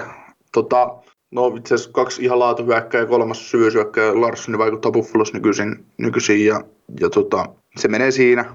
Se on mu- muovautunut siihen ja, ja tota, kakkosena 2009 Nick Leddy, Darcy Kemper, Erik Haula. No, Darcy Kemper pelasi ajoittain hyvin tuolla. Se lopulta pelasi ihan päin helvettiin. Lähti kierrokselle ja nyt on taas hyvä maalivahti. Nick Leddy, en tiedä mitään, en ole siis historiaa tutkinut Ledin kohdalta yhtään, sä varmaan oot. Joo, Cam tota- Parkeri halusivat tuolta Chicagosta, niin antavat Aha. sen sinne sitten. No niin, niin, niin että se oli sitten semmoinen, Joo, semmoinen joo eikä, eikä sitten niinku, että Nick Leddy ei riittänyt niinku pelkästään Cam Parkerista, vaan Kim Johnson ovat myös pistäneet sitten sinne Chicagon suuntaan. Että. Ja se on ihan, niinku, ihan fiksua, että ei, Kim Johnson ei sano mulle pelaajana yhtään mitään, mutta siis se, että sä annat kaksi pelaajaa Kamperkerista, mm, niin Toki se on, se on. Park, Parkerin, niinku, oliko se sen tulokaskaus tai jotain, mutta se pelasi niinku tosi hyvän kauden siinä niinku NHL on kärkeä ja sitten sen jälkeen se sukelti. Mm. Siellä on taas, että kun Chicago, Chicagossa on ilmeisesti vähän paremmat scoutit, että kun tietää, tietää millaisia pelaajia, pelaajia jotkut on, niin, niin, tota noin, niin, niin tie- tiedätte, että Nick on varmaan ihan hyvä tyyppi noin muutenkin, ja Parkerilla oli jotain juttuja, minkä takia ei välttämättä minkä takia ei välttämättä sitä ura, ura enää NHL jatkunut, niin, mm. niin tota, tiesivät silloin mitä saivat, ja Ledillekin taitaa se joku Stanley Cup olla Chicagosta voitettuna. Joo, ja lähti sitten myöhemmin New York Islandersin palkkakaton takia, että Ville Pokka oli osa sitä pakettia, Kyllä. mikä meni sinne Chicagoon. Joo, ykköseksi, no Mikko Koivu 2001. Et organisaation keulakuva painaa vaakakupissa nyt niin paljon, että sitten tota, no, Kaparikki olisi tähän tav- tavalla ollut mukava nostaa niin kuin mukaan tähän top kolmoseen. No en halunnut nostaa jostain syystä sama Brent Burns, mutta Brent Burns ei vaikuttanut tässä organisaatiossa niin paljon, että, että en, en halusin nostaa niin kuin, sanotaan laajempaa vaikutuskuvaa tälle joukkueelle, niin sen takia jäivät pois. Mutta Mikko Koivu ja Boogieman meni sitten 2001, niin, niin tota, Joo. se on, niin kuin, se on mun mielestä paras, jos, jos mietitään. Ja Mikko Koivu on se, ollut pitkään se syy, että minkä takia tuota joukkuetta ei ole uudelleen rakennettu. Että Niin, no varmasti. se, on, se, on, se on omana itsenään antanut tavallaan mahdollisuuden sille, että se joukkue vaan on aina pudotuspeliranissa mukana. Mm, joo, ja siis Mikko Koivu, niin mun mielestä se vähän harmi, että se tavallaan niin kuin voittanut ikinä selkeä. Että se oli kyllä parhaimmillaan ihan niin kuin varmasti yksi NHL parhaita puolustavia keskushyökkäjiä. Mm. Ja, ja tietenkin siis eihän sen ura vielä ole loppunut, mutta kyllä mä luulisin, että tavallaan ne keskustelut, keskustelut selkkästä, niin voidaan Koivun kohdalla nyt unohtaa, että ei tarpeeksi saa hyökkäyspäähän enää tehoja aikaa. Mm. Tässä on ollut mielenkiintoista puhetta Koivunkin ympärillä, että, että, että kun sopimus nyt päättyy, että josko tuli stepsiin, ja sitten jotkut on miettinyt sitä, että no, suuri merkitys Mikko Koivulla Turun palloseuraan olisi siis se imakollinen kuva, että et, et, et, ei se pelillisesti ottaa stepsiä. Tota, Mä luulen, mä, siis se, se vähän mitä mä niin tiedän Mikko Koivua, niin se jos tulee tepsiin ja se tuo sen vaatimustaso, mikä sillä on sinne joukkueeseen, niin se, että vaikka se nyt olisikin ihan hupiukko kentällä, mihin mä en ensinnäkään usko, niin, niin, 45 niin, pistettä tekisi ihan varmasti liikaa. niin, niin se, se vaan, että sen arvo on paljon isompi kuin mitä te tuutte näkemään ikinä jäällä. Niin, ja se voi ihan hyvin olla sillä että Kodisoja ja Paananen sanoo, että sä saat, sä saat meiltä tota miljoonan, miljoonan käteisenä, että sä tuut pelaa pariksi vuodeksi tepsiin, niin onko se ok? Mm. Ja, ja siis silleenkin, kun miettii, siis vähän tämmöinen heikompi pelaaja, mutta Jarkko Ruutu, kun se tuli jokereihin silloin aikanaan NHL-kierroksen jälkeen, niin sehän oli kyllä niinku ihan pelimies SM liikaa. Oli, oli. ja, ja siis niinku, ei voi mun mielestä niinku silleen samana päivänä edes puhua, että mi- minkälaiset niinku NHL-urat on ollut Mikko Koivulla ja Jarkko Ruudulla. Ja sitten voisi kuitenkin kuvitella, että SM Liikan taso on vielä ehkä siitäkin pikkasen heikentynyt, kun Jarkko Ruutu on siellä käynyt skrinnaamassa. Niin, niin en mä usko, että se Mikko Koivu luisti on niin paljon hidastunut, että se olisi niinku oikeasti ihan käänteen tekevä pelää tuohon sarjaan. Niin, ja siis kun liikasta on tullut koulutussarja, niin kyllä siellä semmoisiakin kavereita, jotka niin kuin osaa pelata, ja vaikka se luistelu enää ehkä riittäisi, niin, mm. niin, tota, niin, niin hyvin, niin he, heille on käyttöä. Et, no, mutta toki mua itse, itse, jos otetaan sen verran SM Liigaa koppiin, niin se, että Jussi Jokinen palasi kärppiin ja on ollut tavallaan mulle vähän pettymys, että se on tehnyt vain jotain 40 pisteen kausia. Miten, se on, niin kuin, miten se on tavallaan Jossi on ollut sitten taas sillä niin, niin huono. Kuitenkin ei se, ei se ihan niin turisti NHL silloin ollut, kun se sieltä pois lähti. Ehkä vähän joutui kiertolaiseksi, mutta et oliko siinä sitten syy, miksi, että et oli turisteja, että on kiertolainen, mutta joo. Joo, en, en, en, osa, en, en osaa sanoa, en ole Jussi Jokisen tätä viimeisintä NHL, kun SM Liiga tulemista seurannut niin, niin tarkkaan kyllä. Mutta tota, jos menee takaisin Minnesotaan, niin mitä mulla nyt ei mahtunut listalle, niin just se 2012, että, että just tuo Pierre McBussard silloin varattiin ja 2003 Brent myös ja sitten itse asiassa Patrick O'Sullivan myös, mikä sillä oli niin omalla tavallaan merkittävää, että Minnesota pystyi sillä ostaa niin vähän sitä hyvää itselle, että Pavel Demiter tuli silloin tuohon joukkueeseen, kun Patrick O'Sullivan lähti sitten, olisiko se plussiin lähtenyt vai mistä tuo Demiter sun tulikaan. Niin, niin Demiter kuitenkin tuli tekemään hyviä tehoja sitten tuonne Minnesotaan vähäksi aikaa ja ja, ja sitten 2009 niin Nick Ledi, Erik Howley ja Darcy Kemper, niin sitä en myöskään nostanut listalle itse. Mutta mä laitoin itse tuon 2010 niin kolmanneksi, että tosiaan se Granlund ja Sakkerin niin noin hyökkäät ja sitten miksei tuo Larssonikin, niin, niin, niin, se on ihan hyvä varaustilaisuus siis silleen, mutta noita tuommoisia vaan pitäisi olla useita, että sitten tulee se oikeasti voittava organisaatio. Ja noista, niin kuin, no Granlundi varattiin yhdeksäntenä ja se on yhdeksännen paras pistemies tuossa varaustilaisuudessa, että kai se sitten niin kuin on mennyt ihan putkeen ja vaihdettiin sitten Kevin Fialaan reilu vuosi takaperi. Et sekin saattaa sitä kautta tuoda niin kuin hyvää sille Minnesota organisaatiolle sitten pitkäaikaisesti. Sitten no, Zuckeri lähti nyt Pittsburghiin, että Alex Kalinchak ja sitten 2021 kiekko. Ja sitten tuo Keelan Addison tuo puolustaja, niin saavat sitten Zuckerista, että sieltäkin saattaa tosiaan tuon Keelan Addison ja sitten sen tulevan kesän niin kuin ykköskiekon kautta niin kuin tulla ihan silleen hyvää juttua tuonne joukkueeseen. Mutta mut, eikä siinä ja Mä laitoin tuon Mikko Koivun 2001 varastolaisuuden kakkoseksi. Et Mikko Koivu nyt on tosiaan tuon seurahistorian kasvot ollut aika pitkään. Oikeastaan sitä asti, kun Kaborikki lähti pois, niin Mikko Koivu on ollut tuon seuran kasvot. Sori nyt vaan Jack Paris tai Ryan Sutteri. Ja Koivu on niin kuin omasta varastilaisuudesta niin neljänneksi paras pistemies, että siellä on Jason Spessaa ja Ilja Kovacakia ja Jason Pominvilleen, niin kuin ne on vaan tuossa eellä. Ja siinä on ehkä pienet saumat, että toi Koivu tuon Pominvillen ohi vielä pääsisi, sillä sillä on 18 pistettä toi Pominville niin kuin Koivun eellä, niin jos ura jatkuu, niin saattaa päästä ohi. Ja sitten toi Derek Puukart, minkä sä itse mainitsit, niin mulle tulee lähinnä vaan surullinen tarina mieleen siitä Puukardista, että että halusi kovasti pelata jääkiekkoa ja ei taidot riittänyt, niin joutui tappelemaan, kun oli iso kokoinen. Ja se sitten lopulta päätyi siihen, että otti yliannostuksen särkylääkkeitä ja kuoli. Niin lähinnä vaan niin tulee semmoinen paska fiilis, kun ton nimen näkee. Ja sitten mä laitoin ykköseksi ton 2000, eli Marian Gaborik, niin se on mun mielestä ylivoimaisesti paras pelaaja, minkä Valdo ikinä varannut. Sori vaan Mikko Koivu, mutta niin se vaan niin kuin on, että ne on yhden oikeasti elittipelaaja varannut tällä hetkellä ja se on Marian Gaborikki ja Mikko Koivu on sitten hyvä, hyvä pelaaja, mutta ei niin kuin elitti elittiä ole ollut ikinä. Mutta sehän, niin kun, mitä Minnestä ei tajunnut tehdä aikanaan, niin, niin, niin ne ei myynyt Kaborikkia pois, kun sopimus oli loppumassa, vaan se sitten pääsi vapaana agenttina lähteä New York Rangersiin, että semmoisen pienen missin ne on tehnyt Kaborikin kanssa. Pienen. Niin, no sekin, että minkä verran antaa arvoa sille, että se pelaaja sitten saa sen kauden loppuun tuossa joukkueessa ja, ja näin, vai että olisiko se sitten, että aina kannattaisi niinku tavallaan ottaa mitä tahansa saa, että vaikka se on vitoskierroksen varausvuoro. Niin. Mm. Olisi kaupannut edes neuvotteluoikeudet johonkin. Niin. niin. Tota, heitetään tämmöinen visainen kysymys. Kuka on viimeisin pelaaja minusta Wildin historiassa, joka on tehnyt yli 40 maalia yhdellä kaudella? 40 maalia yhdellä kaudella? Yli 40 maalia. No kun mä just sitä, että onko siellä Kaporikin lisäksi kukaan tehnyt sitä edes? Eikö anteeksi, Erik Stahl? Joo, Erik Stahl on tehnyt ja on, on siellä toinenkin. Ai toinenkin? Uh, en kyllä osaa sanoa, että Staali taisi tehdä silloin ekalla minusta kaudellaan, mutta että jos sen jälkeen nyt joku me tehnyt. Niin... Joo, itse asiassa, itse asiassa mä nä, näet just tässä nopeasti sellaisen läpi, niin mun mielestä joo, ei sieltä olla toista, mutta siellä on useampikin, useampiakin 30 maalin kausia, että Pommiville ja Paris on 30 maalia hakannut, mutta mut tuli pikku yllä pommina tämä Eriksta 42 maalia tuossa pari vuotta sitten, että sehän olisi saman tien pitänyt pistää lihoiksi. niin, se oli halpa sopimus vielä silloin. Niin. Tähän ei nytkään mikään kallis on, mutta... Että... Ei tota, edu, joukkueelle todella edullinen. Mutta se, että jos mietitään 2010-luvun taite, taitetta, että siellä kävi pyörimässä tota, Pomminville, Pomminville Vanek, ne nyt oli tuossa jäl, jälkeen, tai niinku 2010-luvun oli aika hyvässä vauhdissa jo, kun ne kaverit oli siinä, mutta sitten siellä oli Devisetokutsi ja Denny Hitler kävi kokeilemassa, että et se on, kun varataan huonosti, niin sitten täytyy tarttua, tarttua tuommoisiin keskinkertaisiin, tai tavallaan keskinkertaisiin ufa-syötteihin, niin, niin, niin, se, on, se on tavallaan tuhon oma Olisiko Danny Hitlikin tullut jonkun kaupan kautta silloin Sanjosesta sitten sinne? Ettei se vaan sitten olisi Brent Burns kaupassa ollut. Sehän muuten voi olla. Olla, kun ei nyt ihan ulkoa muista tietenkään, mutta katsotaan tämä nyt nopeasti. Se on, se on niin jännä. Mä, mä luin tuossa vanhoja palautteita itse asiassa heille, niin meille, meille tuli palautetta ainakin kun kohdentui meikäläiseen tämä palaute, että oksanen faktat kuntoon.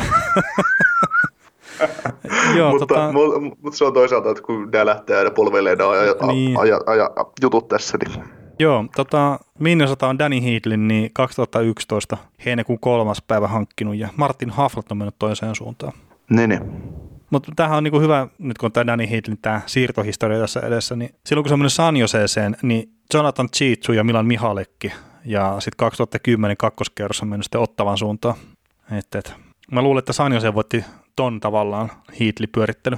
Joo, itse asiassa rupesin miettimään tuota Devin Stokutsia, niin Devin Stokutsi oli se kaveri, joka tuli Charlie Coilen kanssa vaihdossa Brent Burnsin ja kakkoskerroksen varaukseen. Ah, niin totta. Ja, tota, noin, sama, kauppa tapahtui 24. kesäkuuta 2011.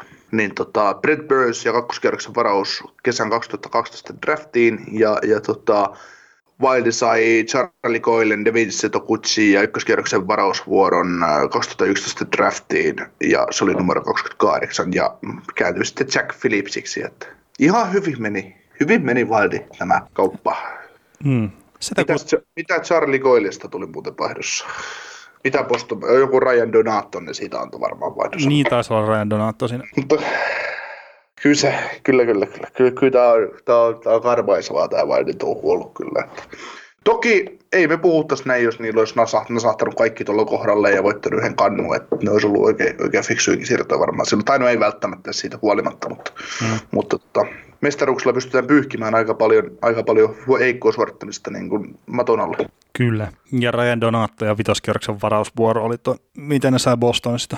Joo, ihan hyvä. Se oli itse asiassa hyvä vaihtoarvo siitä, mutta mut, mm. mut sillä kun miettii, että mitä Brent, mihin Brent Burns on muuttunut, niin ei niin. No ei joo, niin mutta se, se ei tietenkään ollut sitä silloin, eikä se ollut siinä ensimmäisellä Sanjosen vuodellakaan vielä sitä. Että sehän se oli sitten, tota, olisiko se ollut vasta kolmas Sanjose kaus sitten, kun se kävi pelaamassa hyökkäänä vähän aikaa tuo Brent Burns siinä Joe Tortonin rinnalla, niin, niin, niin. sitten sieltä se niin löysi tavallaan se itseluottamuksensa ja sitten sieltä löysi, löytyi se pelipaikkakin tavallaan oikea pelipaikka puolustuksesta, kun Dan Boylekin sitten siirti jossain kohtaa Rangersiin ja Brent Burns oli se, se on puolustuksen ykköskaverin, niin se, se kesti se on vähän aikaa Sanjosessakin, että sieltä rupesi löytyä ne tehot, mitkä oli. Ja, ja loppu on sitten historia. Joo. Montreal Canadiens. Kyllä. Mitä valmennuksessa siellä on? Siellä on päävalmentajana toisella, toisella kierroksella meidän Montrealin riveissä Claude Julien, 60-vuotias Ontariossa syntynyt kanadalaisvalmentaja. Tosiaan kaapista löytyy Memorial Cup, Stanley Cup, Jack Adams, olympiakulta ja World Cup-mestaruus. Ja tota, tämä on tämmöinen Dodge McLellan ilmiö, 14 peliä NHL, sieltä nyt pelaajuura päättyy 92 Moncton Hawksin riveissä. Että semmoista. Päävalmentaja ura alkoi 93-94 kaudella CJHL, ottava junior senatorsi päävalmentajana. Sieltä sitten suoraan, suoraan hyppi vähän isompiin orkestereihin, eli Guam JHL, Hull Olympic apuvalmentajaksi vuonna 1994. Palveli aina vuosituinen vaihteeseen asti vuonna 2000 niin aloitti OHL Hamilton Bulldogsin päävalmentajana, eli silloin silloisen Montreal farmi, farmijoukkueen päävalmentajana. Nousi sitten tota 2002-2003 kaudella Montrealin päävalmentajaksi, kun Michel Terrien saa potkut, joka myöhemmin sitten palasi Canadiensin päävalmentajaksi. Tässä on samanlaiset turat periaatteessa ollut vähän Terrienille ja Julienille toimi Kennedyn päävalmentajana pari-kolme kauden ajan, kun se oli työsulkaa välissä 2006 päättyi tämä pesti. Sitten tuli pikku pommina mulle tämä, että 2006-2007 New Jersey Devilsin päävalmentaja. Että vähän niin kuin sillä että no ei ole seurannut NHL niin tiiviisti silloin, niin et en tiennyt, että on Devilsissä ollut myös niin, valmentajana. No oliko tämä, tämä kausi sitten, kun Luu pisti sen pikkasen ennen pudotuspelejä tota, pois sitä päävalmentajan paikalta, kun joukkue ei ollutkaan valmis jotenkin olevina. Niin, no, Luu on kova kaveri, Luu tietää, mitä Luu tekee. 2007 vuonna meni sitten Bostonin päävalmentajaksi ja tota, toimi 10 vuotta siellä, ja kunnes sitten Bruce Cassidy korvasi kesken kauden 2016-2017 kyseisen herran. Ja yksi Stanley Cupia, no ja kerran hävitty finaalit, mutta mut, mut, en mä tiedä, täydellinen ura Bostonissa, että tavallaan Bostonista sai Furut silloin 17 ja sitten meni noin viikko, niin Montreal Canadiens sitten palkkasi taas päävalmentajaksi, että siellä siellä tota, Terjen sai toistamiseen kenkään ja Julien tuli tilalle ja, ja tota, tota, 2017 kaudesta alkaen ollut sitten Montrealin päävalmentaja. Ja se tota, oli tosiaan se, se kaus, kun Luulamorialla otti sen päävalmentajan pesti itselleen, kun Julian kävi siellä Devilsissä kääntymässä. 47 Joo. voittoa ei riittänyt. No, ku, kuinka, monta kautta, kuinka monta kautta tässä saadaan putkeen laskea Devilsiltä nyt yhteensä, että niillä on 47 voittoa kanssa? No mutta ei, me, me vaan eteenpäin. Joo, otetaan, otetaan eteenpäin. Tota, äh, Montreal lepuvalmista sen verran, että Luke Richardson, 51-vuotias entinen kovaattinen puolustaja, ottavassa syntynyt kaveri, entinen ykköskerroksen varaus Torontoa vuodet 87 ja on yksi apuvalmentajista ja, ja tota, toiminut NHL aloittanut valmentajuudessa 2008 ottava Sentorsin apuvalmentajana ja Binghamton Sentorsin päävalmentajana ja sitten ollut Kanadan maajoukkojen päävalmentaja Deutschland Cupissa ja Spengler Cupissa tuossa 2016-17 kaudella ja oli Andersin apuvalmentajana ja nykyään sitten vuodesta 2018 alkaen Montrealissa apuvalmentajana. Sitten tota, toisena yhtenä kolmesta apuvalmentajista niin, niin tota Dominic Ducharme, eli 47-vuotias Quebecin, äh, Quebecin provinssista Jolietteen kaupungista kotoisin oleva kaveri. Ja tota, tota, kävi 90-luvun alussa Vermontin yliopiston läpi ja teki ihan hyviä tehoja, mutta ammattilisuura ei koskaan lähtenyt oikein käyntiin. Ja AHL oli korkein sarjataso, missä on pelannut. Ja sitten Ranskan kolmosliigaa kävi yräilemässä ja, ja tota, pelaajaura päättyi Joliet Bandits riveissä vuonna 2003. Valmennusura on mennyt niin, että on toiminut tota, vuodesta 2008 alkaen, alkaen QMIHL, ensin Montreal Juniors apuvalmentajana ja siellä oli Pascal Vincent silloin tota, gm ja päävalmentajana. Ja Pascal Vincent tunnetaan siitä, että on Manitoba Muusin päävalmentaja AHL ja kuuluu Jetsin valmennusryhmään ja on palvelu, ollut niin Jetsin ja Atlantic organisaation niin palveluksessa vaikka kuinka kauan. Montreal Juniorsista 11-16 väliseksi ajaksi Halifax Mooseheadsin päävalmentajaksi ja sieltä sitten pariksi kaudeksi Drummondville Voltigersin GMX ja päävalmentajaksi. Ja vuonna 2018 aloitti sitten Montrealin apuvalmentajana ja vuonna 17-18 ollut Kanadan U20-joukkueen päävalmentajana.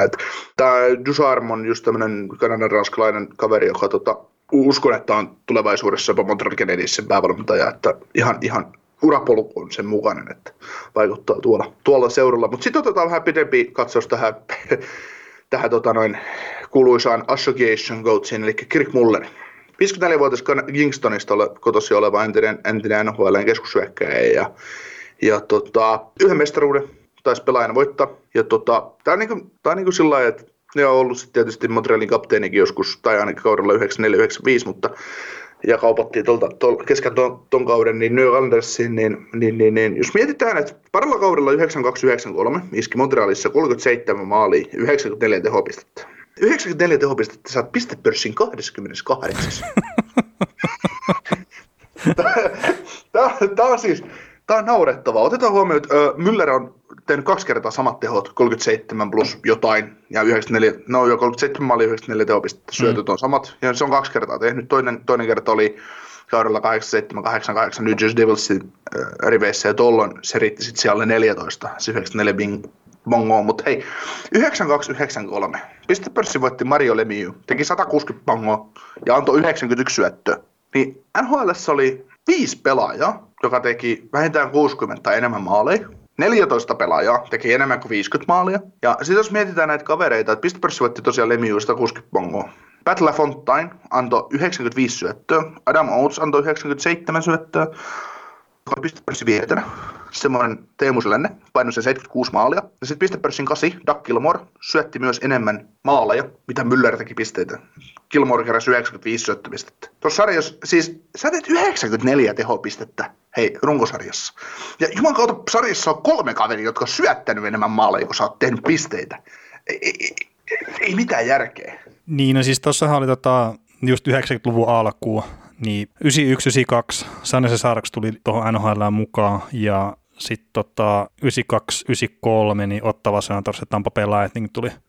Niin sitä on ollut puhetta, että se tavallaan niin laski sitä pelaajien tasoa ja sen takia ne pistemäärät ja maalimäärät nousi. No on siellä, on siellä logistakin, kun venäläiset ei ollut niin osa, suuri osa sitä sarjaa vielä silloin ja eurooppalaiset ei ollut niin suurta osaa ja muuta, että et, et Selänekki tavallaan, sekin lähti tavallaan tuntemattomaan. Sillä no, joo, oli, joo. oli NHL nostanut jo päätä silloin Euroopassa, mm. mutta niin. Niin, niin ja, ja siis hän teki Kälkärin tuon ensimmäisen NHL-sopimuksensa, että offersiitin, niin kuin, tai pisti offersiitin nimen alle ja, ja näin. Itse asiassa oli kulmaan lähellä, että jos Sanjos ei ollut toinen, mihin se olisi pistänyt, niin kuin, mutta että Kälkäri sitten niin kuin silleen kiehto enemmän, kuin Sanjos ei ollut kiekko pitäjä silloin, niin Mutta tosiaan Jetsi matchasi sen ja that's it, ei siinä mitään. Mutta itsekin kun niin jääkiekokortteja kerran silloin 92, 93 ja sitten siitä niin kuin eteenpäin, niin ne pistemäärät, mitä ne pelaat on tehnyt just silloin 92, 93 kaudella, niin ihan älyttömiä. Et se on vaan jäänyt mieleen sieltä. Joo, mutta tosiaan 87, 88 kaudella Müller, kun teki sen 94 tehopistettä, niin oli 14 pistepörssissä, heti Jari Kurin perässä ja Lemiu painoi 168 bongoa ja Kretski syötti 109 maalia, että, että tota, että semmoista. Mutta sitten tota joo, valmennusura Uusportsissa Wins Universityn päävalmentajana vuonna 2005-2006. Sieltä sitten Canadiensin Canadiensin apuvalmentajaksi 2006-2011. Välisenä aikana oli Kiika Berneon tiimissä ja sitten 2011-2012 oli Milwaukee Admiralsin päävalmentaja nousi kesken kauden Carolinan päävalmentajaksi oli Carolinassa vuodesta 2012 vuoteen 2014 päävalmentajana ja sieltä sitten Ken Hitchcockin tiimiin 2014-2016 ajaksi, ajaksi St. Louisiin ja 2016 sitten Montreal Canadiensin Association päävalmentajaksi, päävalmentajaksi niin Michel Terrienin tiimiin, että ja nyt sitten tossa, että tässäkin on taas potentiaalinen Chisarmen osalla semmoinen, joka voi olla Canadiensin päävalmentaja joskus omassa tulevaisuudessa. Joo. Et siitä, varauksia. Joo, varaustilaisuuksia, niin, niin, niin Montrealin kohdalla niin 90-luvun alusta vuoteen 2015 on 14 varaustilaisuutta, jossa varatut pelaajat on pelannut yhteensä yli tuhat peliä. No viimeisin vuonna 2007, siitä nyt ei ole hetki vierähtänyt kuitenkin. Mutta noista 14 varaustilaisuudesta, niin viidessä pelimäärä on noussut yli 2000 yhteensä ja yhdessä on sitten jopa yli 4000 peliä tullut täyteen. Ja tuossa kun katsoin, niin 90-luvulla on kahdeksan draftia, missä ne on niin kuin onnistunut varaa pelaajia silleen, että on niin kuin se tuhat peliä tullut täyteen niin kuin minimissä. Ja sitten tehopisteiden puolelta niin kolme semmoista varastilaisuutta on, missä noin varattujen pelaajien tehopisteet on yhteensä noussut yli tuhanteen tehopisteeseen ja sitten yhdessä ne on noussut jopa yli kahteen tuhanteen. Ja mitä tuossa niin kiinnitti vähän huomiota, kun siellä oli niitä varastilaisuuksia läpi, niin tuo maalivahtien varaaminen ei ole tuossa organisaatiossa ainakaan ollut ongelma. Siis silleen isosti. Että jos se nyt on Thomas Bocon ja Jose Teodoro 94 varattu. No sitten on kestänyt pikkuhetki, mutta että 2003 Halak ja 2005 sitten Gary Price, niin, niin, niin etenkin kun niitä maalivahtipaikkoja on niin paljon aina auki tuolla NHL-organisaatioissa, niin siellä on tota, tosiaan omista varauksista ovat niin tämmöistä viimeiset parikymmentä vuotta pystynyt hyvinkin niin nauttimaan noista maalivahtien osalta. Ja sitten jos miettii tätä niin nykyisen joukkueen rakentumista, niin voisi sanoa, että vuoden 2007 jälkeen niin toi varaamisen kautta tulleet pelaajat, niin se on vähän niin kuin olematonta. Et siellä on niin kuin 2005 on Kari Price varattu, 2010 Brendan Gallagher ja 2013 Arturi Lehkonen. Ja siinäpä ne oikeastaan niin kuin alkaa ollakin. Niin tämä on taas, niin kuin, jos sanotte, että Minnesota Wild, niin onpa kuma, että ne on niin kuin ollut niinkin hyvä joukko kuin ne on ollut, niin Montrealin kohdalla on vähän niin kuin silleen samat fiilikset. Että okei, siellä on niin tosi hyvä varaushistoria niin pikkasen, kun perottaa tuonne taaksepäin, mutta sitten niin ihan viimeisimpien vuosien varaaminen, niin ei ihan hirveän paljon niin ole jättänyt kyllä tuohon joukkueeseen mitään. Joo, ei. Et mietitään, tämä mun yksi lempiaiheesta, että jos ne olisi jatkanut Halakin kanssa ja päästänyt Pricein menemään, niin mistä jengi sitten olisi? Niin, no se on hyvä kysymys. Tai mitä jos Ryan McDonaghin kanssa oltaisiin tehty vähän diiliä? Niin, niin, tai mitä jos P.K. Subbanin kanssa olisi tehty aikaisemmin pitkä diili. Että ei tavallaan oltu muutamista dollarista taistelemassa siinä niin kuin se, oliko se tulokassoppari jälkeen vai miten kun ne teki se siltä sopimuksen sille sen parin vuoden, niin, niin, niin että jos on suoraan pistetty pitempää lappua pöytään, niin mikä tilanne olisi? Mm. Mites, saanko mä aloittaa top kolme? Joo, lähe, lähe ihmeessä ja tämä on silleen kyllä niin kuin mielenkiintoinen joukkue kaikin puolin, että nyt kun on vähän laatuakin jopa näissä varastilaisuuksissa. Mm. Kolmanneksi nousee 9-3 varaustilaisuus Sakukoivu Darstaker. Sakukoivu on tietysti se suurin syy tässä, koska oli joukkueen kasvut todella pitkän aikaa. Ikoninen ykkössentteri. Se muovasi tavallaan tuon joukkueen, joukkueen pelitavan tietyn näköiseksi. Joukkueen on Sakukoivu, oli Sakukoivun näköinen ja, ja se on oikeastaan vähän edelleenkin Sakukoivun näköinen. Mm. Se on mm. vähän ikävä, ikävä kyllä, että se on jäänyt siihen, että että tota, ei, ei mitään pois tietenkään, mutta että se on semmoinen repii ja raastaa, mutta ei vaan, ei vaan ole tarpeeksi viihdyttävä. Tai vi, viihdyttäväkin joukkue, mutta ei vaan voita pelejä tarpeeksi yksinkertaisesti. Mutta sieltä puuttuu sitä taitoa. Mm, niin, se taito, taito. Että et, et jos mä, mä niin lähdin kattoon Montreal Canadiesin, Canadiesin joukkuetta ja mulla on tietty tapa arvostella pelaajia, tiettyjä statuksia pelaajille, niin No ei, ei nyt ole semmoinen suurempaa verrokkia, mutta jos mä näen, että se joukkueessa on kaksi eliittipelaajaa, ne on Gary Price ja Weber. Ja hyökkäyksessä on mun mielestä yksi top 6 tason hyökkäjä. Ja se joukkueen ongelma on siinä, kun top 6 tason hyökkäjiä saisi joukkueessa olla viisi ainakin. Mieluusti kuusi. tai mielu, mieluusti Niin. vaikka neljä top 6 tason hyökkäjä ja kaksi eliittiä. Niin, mm. et ainahan top 6 saadaan täyteen, mutta et se, että minkä tason pelaajilla, Niin, niin, niin. että jos, jos, jos mun, arvoasteikkoilla tässä joukkueessa on niinku seitsemän middle six hyökkäjää, mm, tai oikeastaan kahdeksan, ja sitten on bottomia, bottom six ja alakenttien jyrää. Ja sitten on yksi top, top 6 kaveri, ja se on Brendan Gallagher. Ja sitten se, just se ainoa top 6 on Brendan Gallagher, niin se on, se on suuri ongelma sille joukkueelle. Kun ei edes, ei edes Jonathan Druano enää top 6 hyökkäjä mun, mun papereissa. no joo, mutta Ruanillakin nyt taas loukkaantumista ollut tällä kaudella, niin Mm. Joo, mutta terveenäkin on ollut siis niin kuin, Joo, joo, siis paketti joo, pitäisi pistää kasaan. Niin, Mutta mihin Et se McDomin sitten niin sijoitat? siihen middle six osastolla. Joo, Että kyllä mä näen sen enemmän, että se on käyttökelpoisempi kolmoskentän sentterilaita hyökkäänä kuin ykköskentässä. Että et kakkos-kolmoskenttään menee, mutta ei saisi olla ykköskentän kaveri. joo. Toisena, toisena 2005 vuoden drafti, että siellä on tota, noin Gary Price, öö, ainut syy, minkä takia ylipäätään se fanit haluaa mennä tuonne hallille katsoa niiden pelejä enää. Tai no niin, kyllä mä luulen, että jos ne, että se 21 000 ihmistä on tässä lippuissa pois, niin kyllä sille täyttäjä olisi sille hallille edelleen, mutta, mutta, tota, mutta se, että Gary Price on syy sille, miksi sille hallille olisi edelleen täyttäjä, että, että kyllä se, se on, niin kuin se huomaa siinä, että on Gary Pricein merkityksen sille, että se joukkue elää ja hengittää sen maalivahdin vuoksi, ja sitten kun se joukkue häviää, niin kaadetaan paskaa niskaa Pricein, paska kaadetaan Pricein niskaa. No mutta kun se ei niitä maaleja pysty tekemään, että Niin, on vain 0 plus se- 13 teho. kun se, se, niin, se, kun et sä enää py, kun et sä pysty ajan kenenkään pas, niskaan paskaa, niin sit sä ajat sen sun parhaan pelaajan niskaan. Mm. Ja, Ja niin, Price- ja, sit, niin ja- ja sit kun niin Priceilla on se niin. ongelma, että se on ollut niin älyttömän hyvä silloin parhaillaan, niin nyt kun se ei ole ihan sillä tasolla, niin sitten on silleen, että no hei, että mis, mikä mättää? Mm.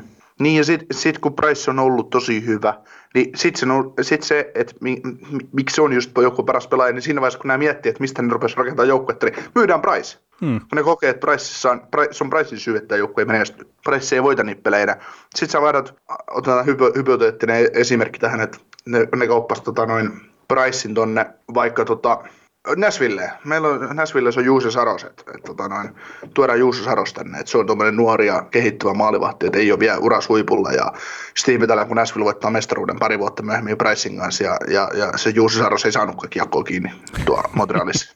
Et ei, ei oteta taas mitään pois niin kuin Juuse Sarokselta tai miltään muulta, mutta se, että, että, että, se, että se, se kertoo just Pricein merkityksen, mikä se on tuolle kaupungille, mitä se on tuolle joukkueelle ja kaikille muulle. Että kun syy etsitään sieltä, mistä sitä ei kuulu etsiä, kun se on ainut, kenelle sitä voi kysellä sitä syytä tavallaan, vaikka se ole se syy. Mutta tota, ykkösenä 2007 McDonough, Subban, Pacioretti. Sitten otetaan tuon Janik Weber nyt tonne vielä mukaan. Niin, niin tota, neljä NHL-tason pelaajaa, kolme oikein todella hyvää NHL-tason pelaajaa. Bige Suppan itse sanoi jossain haastattelussa just, että hän edelleen uskoo olevansa NHL, NHL-tason tota, noin huippupuolustaja, mutta no, aina uskossa tietysti.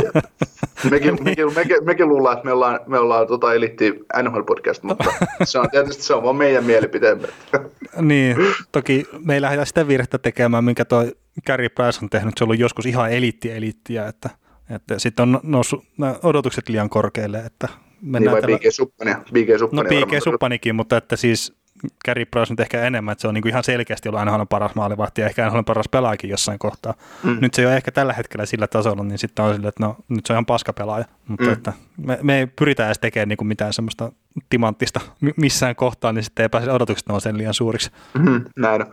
Mutta mut tämmöisestä, tämä on vaikea. Tässä on kanssa, että sä niin periaatteessa voisi täyttää tätä top kolmesta ai- aika monella muullakin, mutta, mutta mä nyt arvostin nämä kolmeksi parhaaksi. En mä tiedä, muuttuuko sulla paljon ideaa tästä. No joo, ehkä vähän, vähän sille, että mulla esimerkiksi toi 93 toi Saku Koivu ja Darcy Ducker, niin se on vaan tässä mainintalistalla, että ei päässyt top kolmeen. 2001 Thomas Plekanekki, Mike Komisarek, niin se on myös tuossa mainintalistalla. Komisarekin suuri ansio kyllä ehkä se, että se meni sitten myöhemmin tuonne Torontoon pelaalle aika isolla palkalla, niin pääsivät sitten Montrealin fanit siitä iloitseen myöhemmin. Mm, Niin siis kyllä se on myös kuvaavaa, että Montrealin ja Toronto fanien tota, suurimmat iloaiheet se, kun toiset epäonnistuu. Että, et saa, no, no mutta siis onhan se nyt Ja- suomalaisillakin, niin sillä ei ole mitään väliä oikein, miten MM-kisat menee, kunhan Ruotsi voitetaan. niin. Ja sitten molemmat, molemmat on pettyneet siitä, että Posto voittaa. niin, niin, Niin. Sitten on yhteinen ilo, iloaihe aina, kun tota, Posto häviää. Uhuh. kyllä. Mutta tota, ja sitten 2004 niin Mark Straittia ja Mihail Krap- Kraposkia ja Aleksei Jemelin ja Karl Chipchura, niin sekin on aika kova varaustilaisuus, no niin yksittäisenä vaan nostaa, että mä luulen, että se olisi Minnesota taas ollut ykkösvaraustilaisuus toikin. tai nämä en ole Floridassa nyt olisi välttämättä ollut ehkä, mutta, mutta joo, tota, 2005 on mulla niinku kolmantena, että Gary Price ja no Sergei Kostitsin ja Kilom Laudendresse on sitten niinku niitä hyökkäjiä ja Mac Agostini on myös, mutta että Gary Price nyt käytännössä se ainoa syy, minkä takia toi niinku nousi tuohon listalle.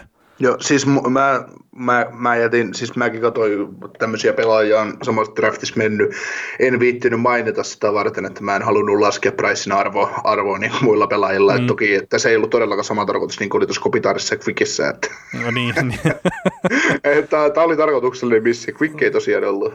joo, joo, joo, mutta ei siis kyllä mä ymmärrän, että siis 300 pelin hyökkääjiä, tuossa on muutama kappale, niin, niin, niin on sekin niin kuin enemmän kuin ei mitään, ja olisiko 150 peliä joku tämmöinen keskimääräinen niin kuin NHL-varausvuoro urapituus, että silleen niin kuin yli 300 peliä on paljon enemmän kuin se, ja, ja suuri osa, että mikä ikinä pääsee pelaamaan NHL, niin, niin, niin kyllä noikin ihan ok. Mutta sitten tota, mä laitoin kakkoseksi, niin 2007 varaustilaisuuden, että tässä on Ryan McDonahia mennyt ykkösenä, Max Pacioretti on sitten mennyt myös ykköskierroksella ja sitten on P.K. Subban ja sitten on vielä Janik Weber, niin, niin se, semmoset siinä niin kuin on sitten, niin kuin nuo ykkösnimet. Ja no McDonaldhan lähti silloin aikanaan tuonne Razorsiin, onneksi saavat Scott Gomezin siitä sitten.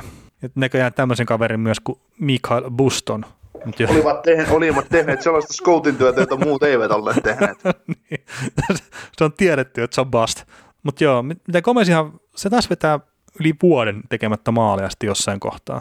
Sehän näytti alkuun niin kuin ihan ok, että Gomezkin pelasi niin ihan ok pelejä tuolla tuota Montrealissa, mutta kyllä se aika nopeasti kääntyi silleen, että toi Ray McDonough on se kyseisen kaupan paras pelaaja. Mutta tota, Max Paciorettiin, mikä on nykyään tosiaan Vegasissa vaikuttaa, niin siihen liittyy semmoinen yksityiskohta, että tuossa helmikuussa 2007 siirto takarajalla, niin San se Sarks on jostain syystä halunnut Greg Rivetin sitten tuot Montreal Canadiensista. Ja ne on sitten saanut vaihtokauppana niin Josh Gorgesin ja 2007 ykköskierroksen varausvuoron, joka on sitten ollut Max Pacioretti. Niin tälleen jälkiviisasteluna tietenkin taas, niin se on Greg Rivetistä niin kuin ihan hyvä hinta. Tepsi-legenda. Legenda hyvinkin. Mutta joo, ja sitten no P.K. Suppanen on vaihdettu Sean Weberin päikseen ja Max Pacioretti lähti sitten että Tomas Tataria ja Nick Suzukia ja kakkoskierroksen varauskierrosta viime kesälle tota tuli siinä. Ja noistahan tuo Nick Suzuki saattaa olla sitten semmoinen kaveri, että siitä jotain iloakin jopa Montrealille tulevaisuudessa.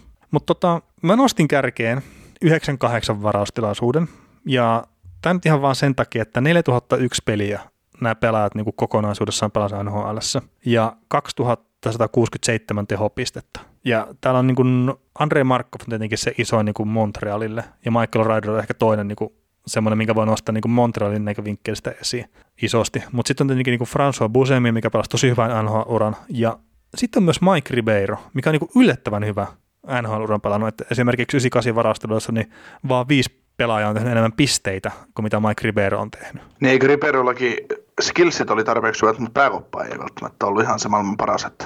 No joo, jotain semmoista, semmoista siinä on on Riberon kohdalla oli. Siis Riberohan tota, tappeli Saku Koivun kanssa harjoituksissa aikanaan. Ja siitä tappelusta niin puolitoista vuotta suurin piirtein meni, niin sitten jostain kumman syystä Montreal päätti hankkiutua eroon Mike Riberosta. Dallas Stars oli osoite, minne tämä Mike Ribeiro lähti kuudennen kierroksen varasvuoron kanssa. Vastapalloon tuli Janne Niinimaa ja vitoskierroksen varausvuoro. Janne Niinimaa ei ole onneksi ainut puolustaja, jonka Dallas Stars Montrealiin dumpannut ja niitä hyökkäjähän tuo Mike Ribeiro. Ei kun niin totta puolusta. niin. Joo, ei, ja, Dallas Stars on harrastanut ennenkin Montrealin kanssa tai ne on dumpannut sinne kaikkea kuraa. Kenetkäs muut ne on sen dumpannut? Öö, ainakin, ainakin Sergei Kontsarin sopimuksen lopun ne taisi sinne dumpata. Ja, Joo. ja tota, jotain muitakin yhteisiä tradeja niillä on semmoisia, mistä Dallas on lähtenyt aina voittajana ja hyvänä voittajana pihalle. Mike Ribeirohan oli monta vuotta tuossa 10-luvun vaihteessa, niin tuon epätasaisesti seilaavan Dallas Stars-laivan ykkössentteri Mike Modadon kanssa tai ykköskakkosentteri. Joo, että, tota, joo. joo siis... Mutta oli, Niin, oli sitten oli sit taas just Dallasin näköinen pelaaja, että tuommoinen ihan, ihan jees. Joo, 461 peliä pelasi Dallasissa ja 407 tehopistettä siellä Riberolla siis. Et, et ihan, ihan ok. Ja siis Ribeiro tosiaan, että taitotaso riitti, mutta sitten just ne, jotain ongelmia henkilökohtaisella tasollahan tällä kyseisellä herralla on ollut. Että päihteiden kanssa on ollut jotain ja sitten mä nyt en muista, mikä siellä Näsvillessä oli, että oliko sillä niinku ollut joku suhde sen lastenvahdin kanssa vai oliko siinä ollut sitten jotain tämmöistä sopimatonta ehdottelua tai jotakin, mutta joku tämmöinen kuvio siellä niinku Näsvillissäkin sitten uran loppuajalla vielä menossa tällä kyseisellä herralla. Joo, oli kyllä, on nähnyt jotain videoita, on tehnyt hienoja rankkarimaaleja kyllä urallansa, että Joo, taito, taitotaso oli korkea, mutta, mutta ja toki, toki hei, yli tuhat peliä NHL ja lähes 800 pistettä, niin kyllä se sitä kertoo, että on ollut hyvä pelaaja, mutta, mutta tota, olisi voinut olla parempikin. Joo, mutta kyllä mä silti tuon Andrei Markkovin nostaisin niin 98 varastilaisuuden kovimmaksi äijäksi niin kuin ihan Montrealin kannalta ja ehkä jopa niin kuin Montrealin varauksistakin kaikesta huolimatta, että oli parhaillaan tosi kova puolustaja. Joo. Mutta tota, alkaako tässä olla tämä podcasti taas? Kyllä joo, kaksi tuntia on melkein taas taputeltu, niin eiköhän, eiköhän siinä, ole, siinä ole asiaa. Ja muistakaa hei käydä osallistumassa meidän kilpailuun ja, ja tota, jaksoja on tulossa vielä lisää ja seuraavaksi ilmeisesti sitten 5-3 joukkueen jaksoa näitä, näitä valmentajia ja varaushommia. Niin. Joo, mutta isot kiitokset tämän jakson tiimoilta ja katellaan taas viikon päästä uudestaan. Peten koiratarvike. Nopea, luotettava ja kotimainen lemmikkitarvikekauppa. Tule suurmyymälöihimme tai tilaa näppärästi netistä. petenkoiratarvike.com Yksi pieni juttu keikkuu Ikean myyntitilastojen kärjessä vuodesta toiseen. Se on Ikea parhaimmillaan, sillä se antaa tilaisuuden nauttia hyvästä designista edullisesti. Pyörykkä! Tervetuloa viettämään pyörykkäperjantaita. Silloin Ikea Family-jäsenet saavat kaikki kahdeksan pyörykän annokset puoleen hintaan. Ikea, kotona käy kaikki. Pyörykkäperjantai!